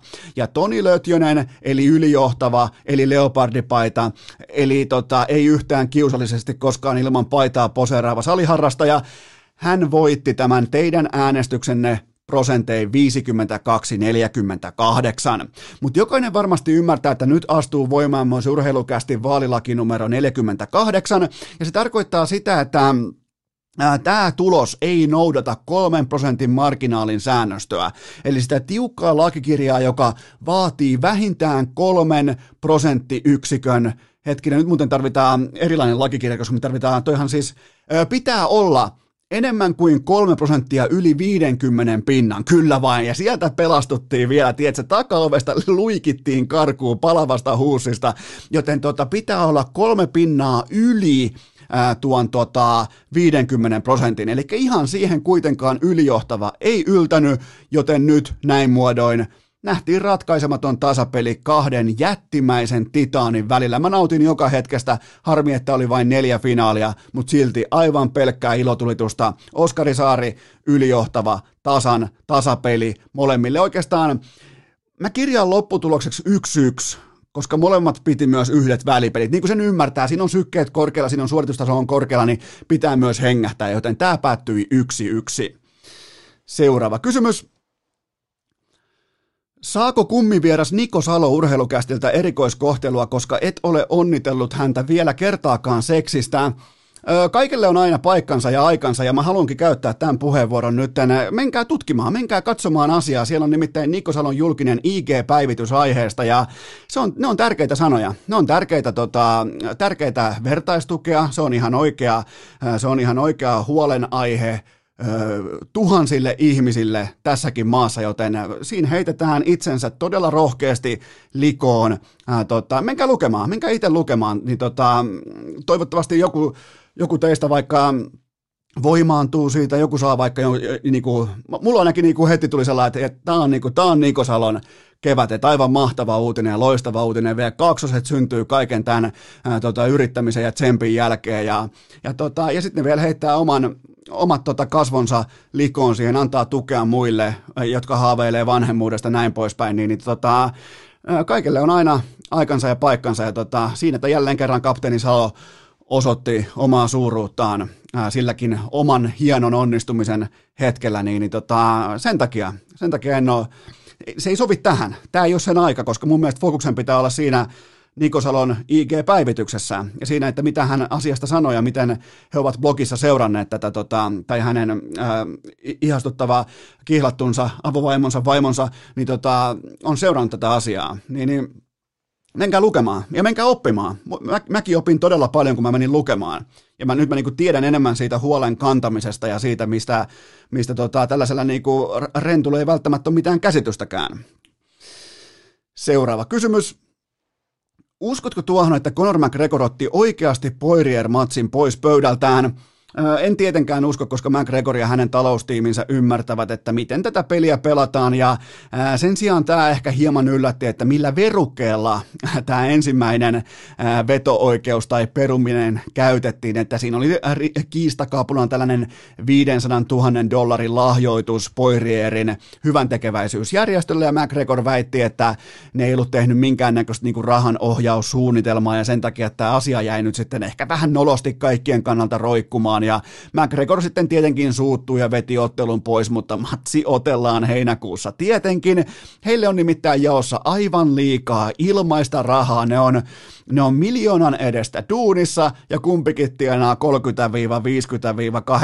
miljoonaa, joten jokainen voi ihan itse päätellä, kalkuloida ja analysoida, että otellaanko tämä matsi vai ei. Totta kai se otellaan. Nyt ei kenenkään ole kuitenkaan syytä olla tässä tilanteessa ihan täysin naivisti. Seuraava kysymys. Kappas vaan CS-nurkkausta pukkaa selvästikin. Mitä voimme odottaa veli Aurinkoisen ja sympaattisen Sergein uudelta CS-joukkueelta? Eli nyt on siis Sani Flasha ja Sergei ovat se ydin, joka nyt tavallaan on ollut enemmän tai vähemmän tiedossa jo hyvän tovin ajan. Ja ää, kaksi muuta pelaajaa ovat Esperanto ja Calix, ja ei kuitenkaan Galaxy, vaan Calix. Joten tota, Flussa on IGL-pelijohtaja ja sitten tuota Sani ja Sergei. Molemmat on kuitenkin ollut siellä top 20 pelaajakastissa, joten potentiaalia tuossa on. Esperanto ja Calix, ne on, tota, ne on pelannut viimeksi joulukuussa, kuten myös Sergei, joten annetaan tähän alkuun ihan kosolti aikaa, että milloin pojat pääsee sitten lopulta muutenkaan serverille, koska tuosta joukkueesta puuttuu vielä kohtalaisen tärkeää elementti, eli se itse katto-organisaatio, mutta mä en, mä en tunne sitä maailmaa, joten mä en myöskään siihen sen kummosemmin puutu, mutta äh, tämä äh, Calix Tämä näyttää aivan turkkilaiselta jalkapalloilijalta, joka haluaa laukoa kaikki vapadit puolen kentän jälkeen, se on CS-pelaajalle, tähtipelaajalle, vain ja ainoastaan hyvä merkki, ja Kalix sai myös vahvoja rating-arvioita, vahvoja arvioita pelatessaan maailman parhaita vastaan, joten tota, mä näen tässä potentiaalia. Kyllä tässä niinku, jopa niinku, CS on siitä hienoa, että sit on niin helppo purkittaa numeroiksi, kun siellä on kuitenkin niinku nuorilla pelaajillakin alkaa olla yhtäkkiä, jos sä menet vaikka NHL 18-vuotiaana, niin ei sun otantamäärä silloin vielä 19-20-vuotiaana, se ei ole kauhean kaksinen. Niin CS sulla sul voi olla, sul voi siinä vaiheessa olla jo joku äh, 7000 pelattua tuntia ja 20 000 dust, ne ei nyt yhtä karttaa niin monta, mutta siis saatte kuvan siitä, että niitä toistoja alkaa ihan oikeasti olla siellä datassa sisällä riittäviä määriä, joten tota, mä oon, mä oon veri, äh, tota, Veli Aurinkoisen ja Sergein joukkueen tiimoilta, mä oon toiveikas. Mä annan aikaa, mutta mä oon toiveikas. Seuraava kysymys. Kumpi lähtee, hetkinen, tos on, tos on seuraava kysymys. Aleksi B. OK sai viidennen pelaajansa. Menikö hankinta nappiin? Meni, ja vieläpä tämä ihan täysin nappiin, että Flames eli Liekki Zeta tulee olemaan todella kova nuori varsa tuossa porukassa, ja Endpointissa huippujengeä vastaan nyt keväällä vahvaa näyttöä, ja sitten taas kun katsoo ihan puhtaasti numeroita, niin, niin tota, spekulaatioista, tai niin kuin spekulaatioissa olleista pelaajista, pelaajaehdokkaista OG numeroiden valossa ehdottomasti paras ja potentiaalisin valinta, joten tota, nyt, on, nyt on iso jako tehty, nyt on muutokset tehty ja kaikkihan ymmärtää sen jälkeen, että kun tehdään muutoksia, on tavoitteena olla aina urheilussa parempi, eli Rima oli viimeksi maailmanlistalla siellä kuusi, eli nyt lyödään Rima sitten rohkeasti Aleksi P. johdolla sinne podiumille sijoille 1-3, koska nyt on lähetty kehittymään, on tehty muutoksia, ei tyydytty siihen top 10 mankelointiin, joten nyt meidänkin on syytä odottaa paljon paljon, ja varsinkin ratkaisuhetkillä, ratkaisuturnauksissa, ratkaisumäpeissä, decider-mäpeissä meidän on syytä odottaa nyt isojen poikien Counter-Strikea. Se on varmaan se, mitä mä tuun katsoa kaikista niitä, että kantaako tuo joukkue itsensä läpi vaikeiden mäppien huippujoukkueita vastaan, joita, jois, niihin, niissä tilanteissa, missä tuo porukka on sulanut aivan siis luvattoman monta kertaa. Seuraava kysymys. Kumpi lähtee Elisan kutsuturnauksen ennakkosuosikkina, Havu vai Ense? No siellä on kahdeksan joukkuetta mukana, joista yksikään muu porukka ei sano mulle yhtikäs mitään, joten tota, tämä on ilmeisesti nyt tällainen niin kuin kahden suomalaisjätin kohtaaminen sitten lopulta, ja turnauskaavi on totta kai pedattu sillä tavalla, että Havu ja Ense, ne kohtaa kolmannen, ker- äh, kolmannen kerran näillä lainapeilla tähän kevääseen finaalin merkeissä. Mä myös toivon, että näin tapahtuu, ja äh, mä valitsen tällä hetkellä Havun suosikiksi tasaisuuden johdosta, koska heidän, heidän, heidän heikoin karttansa on tähän saakka Inbox Konstan. Nyt on muuten Inbox Karilla kir, äh, kilpailija. Inbox Konstan mukaan heidän heikoin karttansa on tähän saakka Inferno. Ja siitäkin tulee W-tauluun 70 prosenttia kerroista. Joten havun tasaisuus on ehdottomasti se ase, millä ne tulee mun papereissa ainakin nyt tämän turnauksen voittamaan. Ja ja paras kartta on puolestaan nimenomaan treeni 83 pinnaa, jota ensekin haluaa kosolti höylätä. Ja, ja tota, jotenkin tuntuu aina, tai tuntunut oikeastaan jo aika pitkää siltä, että Ense ei ole kykeneväinen saamaan kaikkia viittä pelaajaa serverille samaan aikaan. Koska sitten sieltä tulee aivan fantastisia suonenvetoja vaikka Spinksiltä tai joku allu ottaa 40 härkää tai jotain muuta vastaavaa, mutta silti kuitenkin siellä laahaa aina joku vuorotellen, joten tota, ja sehän on CSlle hyvin ominainen elementti, että yksi pelaaja jättää saapumatta serverille per ottelu. Kun taas sitten vaikka havu vuotaa Jemin kohdalla, eikä nyt ole tarkoitus heittää ketään bussin alle, mutta koska toi on voittava joukkue, toi voittaa paljon, paljon, paljon enemmän, toi voittaa joku 83 pinnaa sen otteluista, eli se voittaa paljon, paljon enemmän kuin se häviää, mutta jos mietitään matkaa kohti maailman huippua, niin voiko, se, voiko havu vuotaa Jemin kohdalta tolla tavalla sitten, kun alkaa vastaan tulla vaikka Navia tai Astralista tai Vitalitia tai kumppaneita. Mä en kysy, kansa kysyy. Joten, ja se on myös, Jemi on ainoa havun miinusmerkkinen pelaaja. Ja mä tiedän, että nyt joku huutaa, että mutta kun tekee tässä tai tässä roolissa tiukasti töitä, niin tilastot eivät, tilastot eivät mairittele ja näin poispäin, mutta no se, niin, näin on taas näitä, mutta, mutta toi havu on kyllä yhden pelaajan päässä – maailman huipusta. Ja totta kai se voi olla myös niin, että Jemi painaa nyt sitten painaa itsensä kuiville ja dominoi suorastaan loppuvuoden ja, ja tota, nostaa omaa tasoa ja sen kautta havu nousee sinne top 10, koska nythän on siis top 10 nousuhan alkaa olla kohti ihan oikeasti realismia. Tällä hetkellä ne on siellä muistaakseni 18. Ja onhan siinä kuitenkin oma energiansa, mikäli Seksi Seiska ja Jussilas Jani kohtaa jälleen kerran Allun ja Ensen. Ja nimenomaan se niin katsojamääristä alkaen, se tietty energia, se tietty vastakkainasettelu, niin te voitte tulla väittämään, mutta älkää koskaan tulko Eno Eskolle väittämään siitä, että miten urheilu toimii Se toimii vastakkainasetteluista, se hengittää niistä, se elää niistä, se, se haluaa nähdä tiettyä kätkettyä vihaa, kätkettyjä vanhoja tunnelmia, fiiliksiä ja tätä kaikkea, joten nyt kun se vähättely taas alkaa, jos tulee finaali, että tämä on vain ottelu muiden joukossa, se ei ikinä ole ottelu muiden joukossa. Seuraava kysymys. Minkä arvosanan annat Kadianin kytkimestä ESL Pro Leaguen finaalissa? Se oli kyllä aika lailla henkeä salpaava 1-4 kytkin, kun Siinä oli siis vähän hiivintää ja puukkohippaa ja kaikkea tätä, mutta tota, noi tietyt ajoitukset, ne menee varmaan ehkä kerran elämässä noin, miten neljä vihua katsoo väärin suuntiin oikeaan aikaan. Siis se on ihan kuin katsoisi jotain sovittua askelmerkkikuviota. Mä löydän oikeastaan kritisoitavaa Kadianin kytkimestä vain kahdesta seikasta. Peli oli jo viidennessä kartassa 15-6 ja puukko ei tarttunut ekalla siihen vastustajan ruotoon.